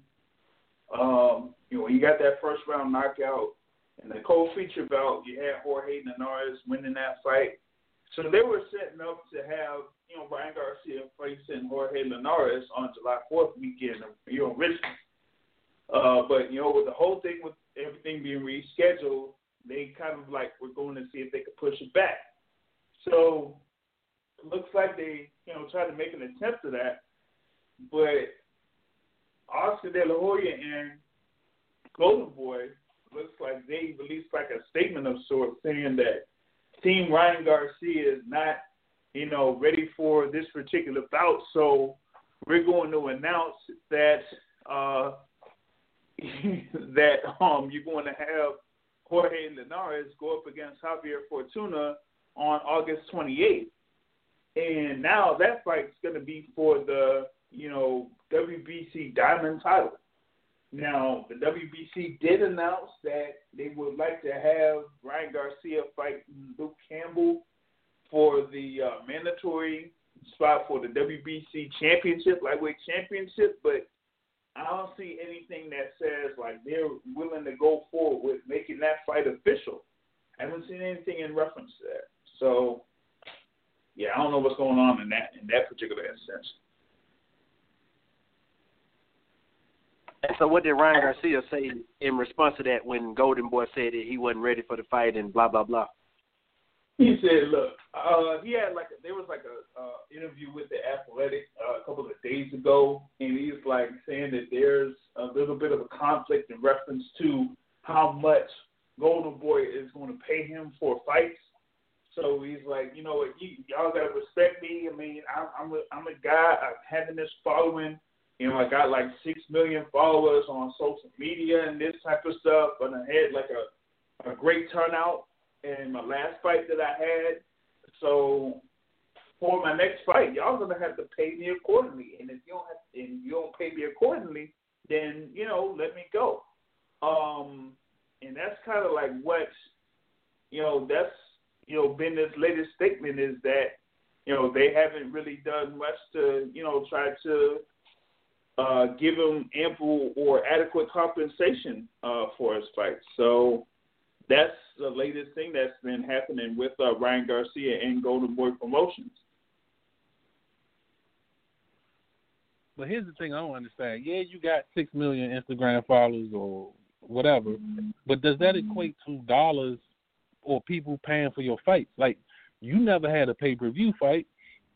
So if you you if you put on a fight on pay per view, let's see how you know how many of those followers that you claim that that's really important to you making more money, how much? How many of those people are actually going to pay to see you fight? Because it's it's different when I'm following you for free, but when I got to pay thirty nine ninety nine or twenty nine ninety nine or forty, whatever the price is, how many of those people are going to translate over? And I think at some point, Golden Boy and Garcia got to get that together. Like, do we just do a test run on the pay per view and see how many of those subscribers come over and actually pay to see him fight? Because having all those followers don't necessarily equate to, you know, million dollar paydays not fighting anybody. Yeah, I mean it's um. That, yeah, go ahead. that, that's a great point. Real, real quick, that's a great point what you just made in regards to uh, how many followers equates to uh, pay per view buys and stuff like that. Uh, a, se- a semi similar situation that we saw uh, last year that that neither one of us liked when we saw some YouTubers jump on these uh, cards and stuff like that, right? Mm-hmm. Uh, I'm trying to think of what the KSI. Uh, I, you know, I don't follow these cards like that. I forgot what card they were exactly, but it's like at the end of the bottom line, did having a, a YouTuber on an actual full fight card increase the pay per view buys? It probably increased the profile, but like I said, in a sense, did that at the same time equate to uh, the number of buys for the fight? So semi semi semi uh, similar situation. I agree with your argument. Yeah, and uh, let let me see. I mean, they had like a snippet of this thing um, where it was like coming off the athletic, and you know Ryan Garcia is like was like saying something to the extent of they don't think that I'm the next world champ, and if they don't think that I'm the next big fighter in the world, then prove it. Let me go. Uh, just release me right now and let me be. Why do you want to hold back somebody who's not going to be shit? Uh, don't hold me back. Just release me. If you don't think I'm the real deal because you're insinuating and I'm not really the real deal and I'm not on that level yet, release me and then I'll prove it to you. I'm like, oh man, like, it, like this is yeah, this thing is like you know looking real messy and and and, and all of this, and I don't know what what the end game is going to be for it, you know, but looks like Garcia is like um like he's not being respected. But like you're saying, World Rank, like if if Ryan Garcia really thinks that he's that much of a draw like he says he is, then have him in a pay per view level type of event. I mean, I know that yeah, Golden Boy is with DAZN and whatnot, but you're not gonna have you know someone like a Ryan Garcia be at the level of a near like like Canelo is. Like they're giving Canelo thirty to thirty five million dollar guarantees for fighting on DAZN. Um, but you know, with Ryan Garcia, you're not going to have those type of guarantees because he's not going to be able to bring that many people, not just to you know buy you know a subscription to DAZN, but have you know that many people in a pay per view type of a gate or anything like that. You're not going to have a Ryan Garcia fighting at T-Mobile Arena being the main event. You're not going to have him you know, main event over at uh, Madison Square Garden or a Staples Center. Like he doesn't get he doesn't get that much attention to do that. So Ryan Garcia should know that he's not that type of a main eventer. So why would he think that he would be paid as such? Like he like shoot, even in this particular instance, and I'm gonna you know go to this uh, guy as the next topic, Gervonta Tank Davis. Like look what he's done over the past what about I'd say 12 months or so, where he's able to have you know great crowd over in Baltimore in his hometown and have a great crowd over in Atlanta at the end of you know December last year. Like is is uh Ryan Garcia going to have something like that? No. So how is he going to ask for this particular amount of money when he's not bringing those type of crowds to his fights? So James, when you when you overview that for for for me, uh, for us, um, it it sounded a lot like WWE to me. So my first thought in hearing you describe that and hearing how you say, "If I'm such a bum, let me go," blah blah blah, is this a ploy, a marketing ploy that they are implementing? Because if he is such a social media presence, and De La Hoya ain't stupid, right? So De La Hoya um, knows he has a certain market, obviously the uh, Hispanic market, and you know with Ryan Garcia, he has you know an American uh, Hispanic American market, but um, you know they like you know this this this boy band looking guy. But um, are they doing it to bring notice to him such that they rile up the million followers and then such that they make the million followers be more interested when the next time he does fight because they're gonna frame it as you know uh I can hear Oscar De La Hoya saying, well, you know, he's saying that he wants to, you know, try himself, and and this is exactly what we're doing. We're going to give him a chance to, you know, move up and you know do blah blah blah, and then they're going to paint it as, you know, he don't believe me, let me go, and this will be the fight where I show him that you know he needs me. You know, like it sounded very WWE-ish. What what you what y'all think about that? Well, it, to me, it, it's almost it almost has little inklings like the last time that they had a little spat, because remember they had the whole thing with uh, him, you know, arguing about, you know, him not being, uh, you know, him being reluctant to fight a Romero Duno or or somebody of that level, and it looked like they were gonna have, you know, a breakup then but they were, you know, still able to have the instance where he was uh, fighting Romero Duno uh, in in the uh, fight card with uh, Canelo there against uh, Kovalev. So maybe they're doing the same thing here. Is uh, that you know he's kind of like being set up to, you know, kind of like be part of another you know fight card or anything like that. Like I said, um, he's you know initially you know been ordered to fight um, Luke Campbell for the WBC mandatory position. Uh, so maybe you know they're trying to build up buzz to actually have that fight take place and have some interest in that particular fight. But you know, other than that, I don't know why else he would kind of like have this whole back and forth between him and Oscar De La Hoya. The problem I have is I, I don't want to dwell on the money aspect of it because I I really want to be in other people's pockets. But I feel like right. if we, and this goes back to Terrell's point about uh, having to um, actually show your merge before people anoint you. He, right. You got to actually do something before you can command these things. And I think if you're commanding these this type of money now for fighting the Luke Campbells and that, what are you going to demand when you face Gervonta or or uh, Haney? that's what I'm like. I'm kind of nervous about. Like if Golden Boy gives in and says, "Yeah, we we we we fall under the pressure of you know what you're saying and what other people are saying on social media. We'll pay. We'll overpay you for these level of fights." It to me, it just seems like it makes the bigger fights much more harder to make because then he's going to demand more than what he maybe what the market should. Yeah, the market like would would uh you know open for him. You know, like that. Well, I, I think hey, well, Rick, you just took the words right out of my mouth.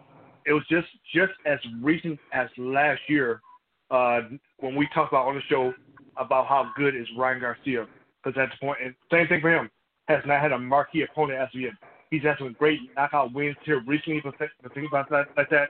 So all last year, you have people around him was in the division doing doing great things to include uh, supposed matchup with Tank Davis that was, that was talked about last year by Ryan Garcia. And what did Ryan, Gar- Ryan Garcia say last year? Not yet.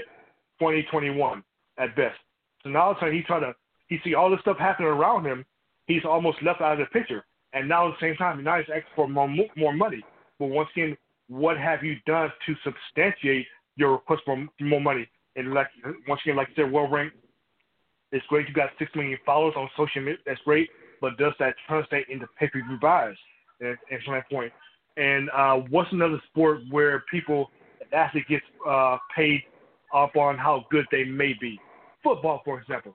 You know, how many times have we seen contracts given, uh, fat contracts given out in football, and it doesn't pan out for for the team? The guys just not not as good as as they as they projected they would. So once again, Ryan Garcia needs to just get this Luke Campbell fight out of the way, show his ass, uh, no homo, whatever, and and and and, and have a great performance, and then he would have a, a great name on his resume to build from because it's a world class uh, former title contender that he can fight and and showcase himself against. But uh, like I said, just recently last year, he himself said he was ready for Tank.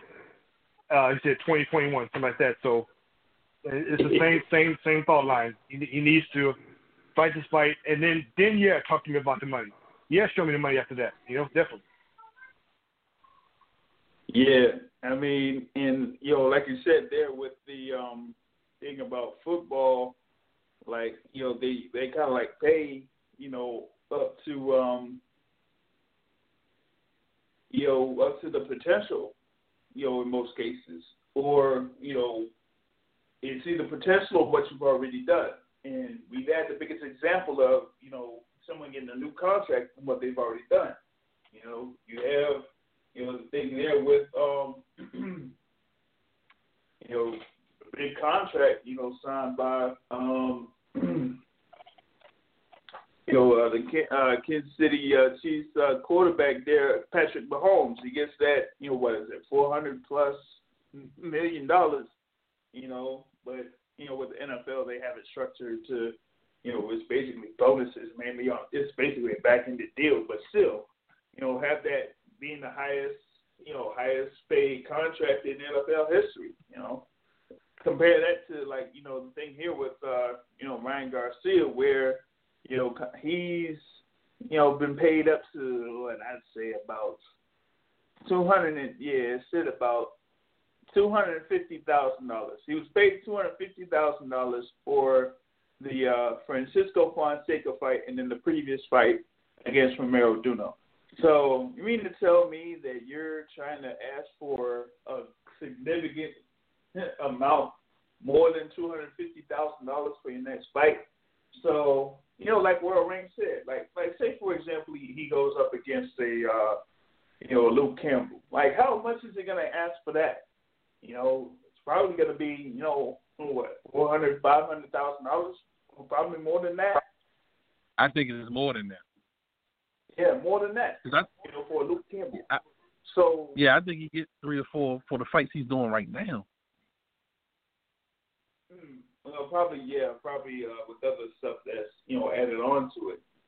Yeah, because I think the thing with 250 is a base salary. So, um, yeah, that's the thing. I mean, I'm like, what else is he, you know, asking for in this in this particular instance where, you know, if he fights Luke Campbell, then that's going to be for, you know, like I said, over five hundred thousand dollars or something like that. And then after that, when he fights for a world title, how much is he going to ask for in a world title fight? When, unless if you're a, you know, uh, Vasyl Lomachenko or you know, Teofimo Lopez when they fight each other, you know, who else is going to be pulling that much money for a fight in the lightweight division? Nobody. So I don't understand where he's coming at with this type of stuff when, you know, like y'all said, that following is not putting, you know, butts in the seats and it's not getting subscriptions on DAZN. So why are you asking for this type of money when they're not getting a you know return on that investment. You know what I mean? So so there's that. Um, one one other thing that I wanted to get into was uh, talk uh, over the last couple of days. It seems like um, I don't know if it was the trainer for uh, Tank Davis or somebody else, but they had released you know this video of Tank Davis being in the ring sparring with Ivan Redkach and it seems like you know the video that came out was like he was getting in the red catch, uh, but then I guess the next day or you know soon after Redkach was like, oh I see that you put in this snippet of the video, but you didn't put in the entire video. But that's all good though. Um, you know that's you know that's kind of like a real questionable thing there uh, coming out of that camp. But you know, I have my thoughts on the actual video itself um, because for me, I just think it just showed Tank Davis basically being Tank Davis. You know what I? I, know that what World Rank you you kind of like put a lot of uh, you know, socking the Tank Davis, right? Um, but for me, it kind of like looked not much different than what I saw in his performance against, you know, Yuriorkis Gamboa and the multiple fights that he's had, you know, in the past. That he has that type of instance where he doesn't throw that many punches in succession. He'll he'll just throw almost like one at a time. One, two, three, four, five, and just keep going like that. But nothing where it's like a three or four punch combination. You know, so I I don't know what to make out of that. Any any thoughts on the video if y'all saw it? I mean, like you said, the video only shows one clip, uh, so it's hard to form a full opinion without seeing like a full round or something like that. And and granted, from from uh, Redkach's account of the sparring session, he said that's like I said that does not uh, accurately depict the entire session. And the thing about it is they they want to record it. They initially told him no, right? And then from that point, he he him and his team noticed that uh, Tank side, oh, they're recording a, a part of it, and then only released a certain clip of it, which is like entirely biased in, in regards to uh, how they did that. And it's like if you did that, what, what's the point in doing that? You want to showcase your fighter uh, uh, having a good sparring session against a, a guy at a higher weight. Is is that your point? Do you, do you really need to do that?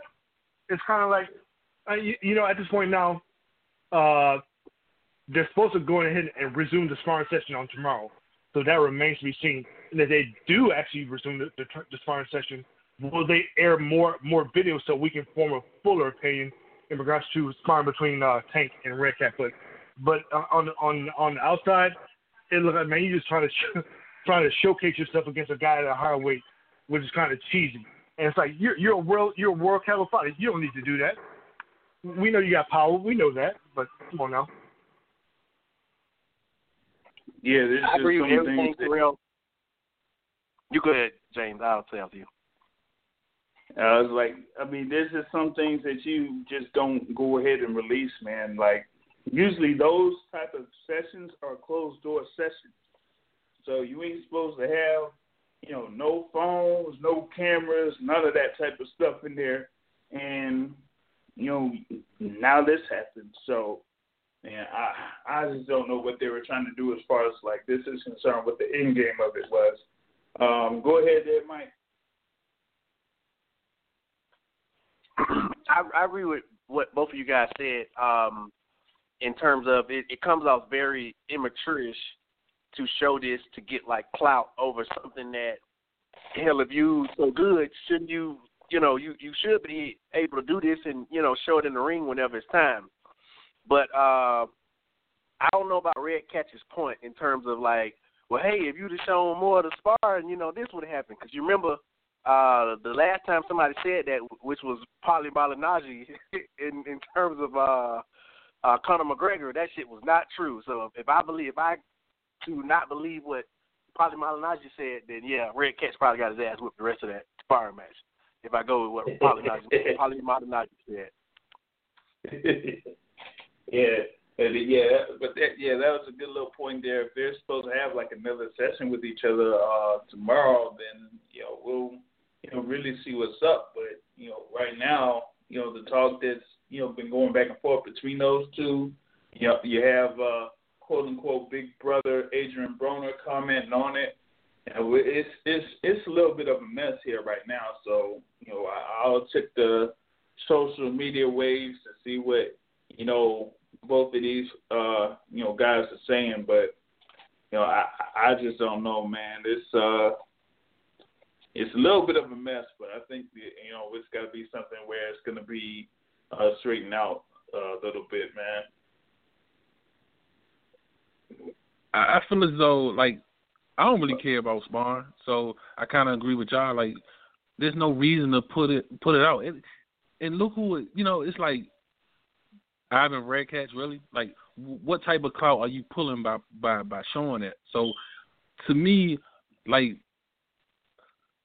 first of all, it's sparring. I don't really care too much about it, but because because it's who it was, it's like y'all disrespected somebody who you know giving you some type of work, even if you dominating them, even if you're not dom, whatever the case may be. he's giving you quality work at a high for a guy at a high weight, and it's just like, are you really you know getting more likes because it's uh, Ivan Redkach? Like, what is the point of doing you know doing all that? On Ivan's side, at first it was like, ah, yeah, yeah, you know, you recorded, you should have showed all of it, but then he goes back and says, you know, uh, well, fuck you and your team, you know, um, you know, I hope you lose your next fight or whatever. It's just like, man, it's it's, it's useless, really. I don't know. There's nothing to take from it to me for either side. It's just like there's no point of none of this.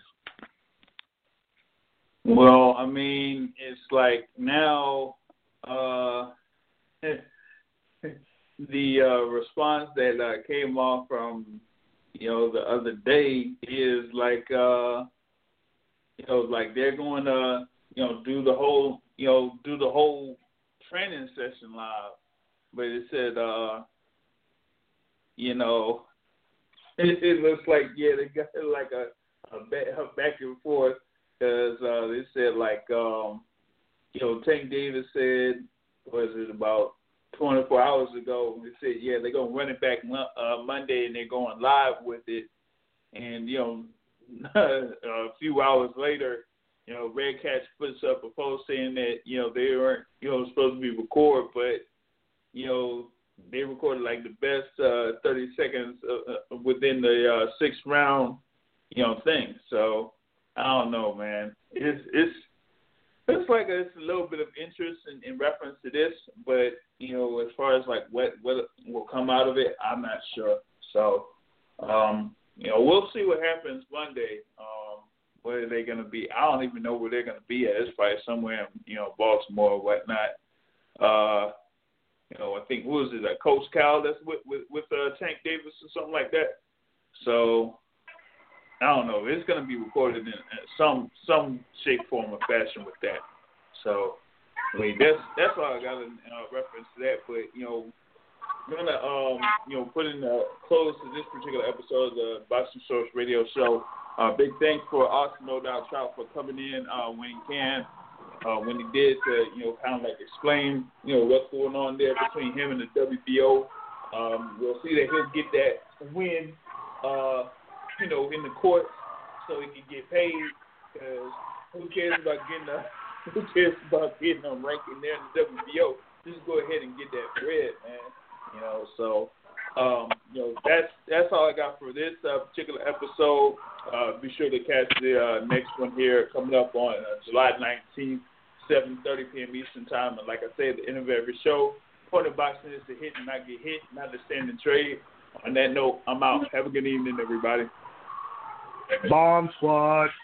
Matt. Hi, fellas. oh, God. Tell him I said that. I'm, I'm going to tweet him real quick.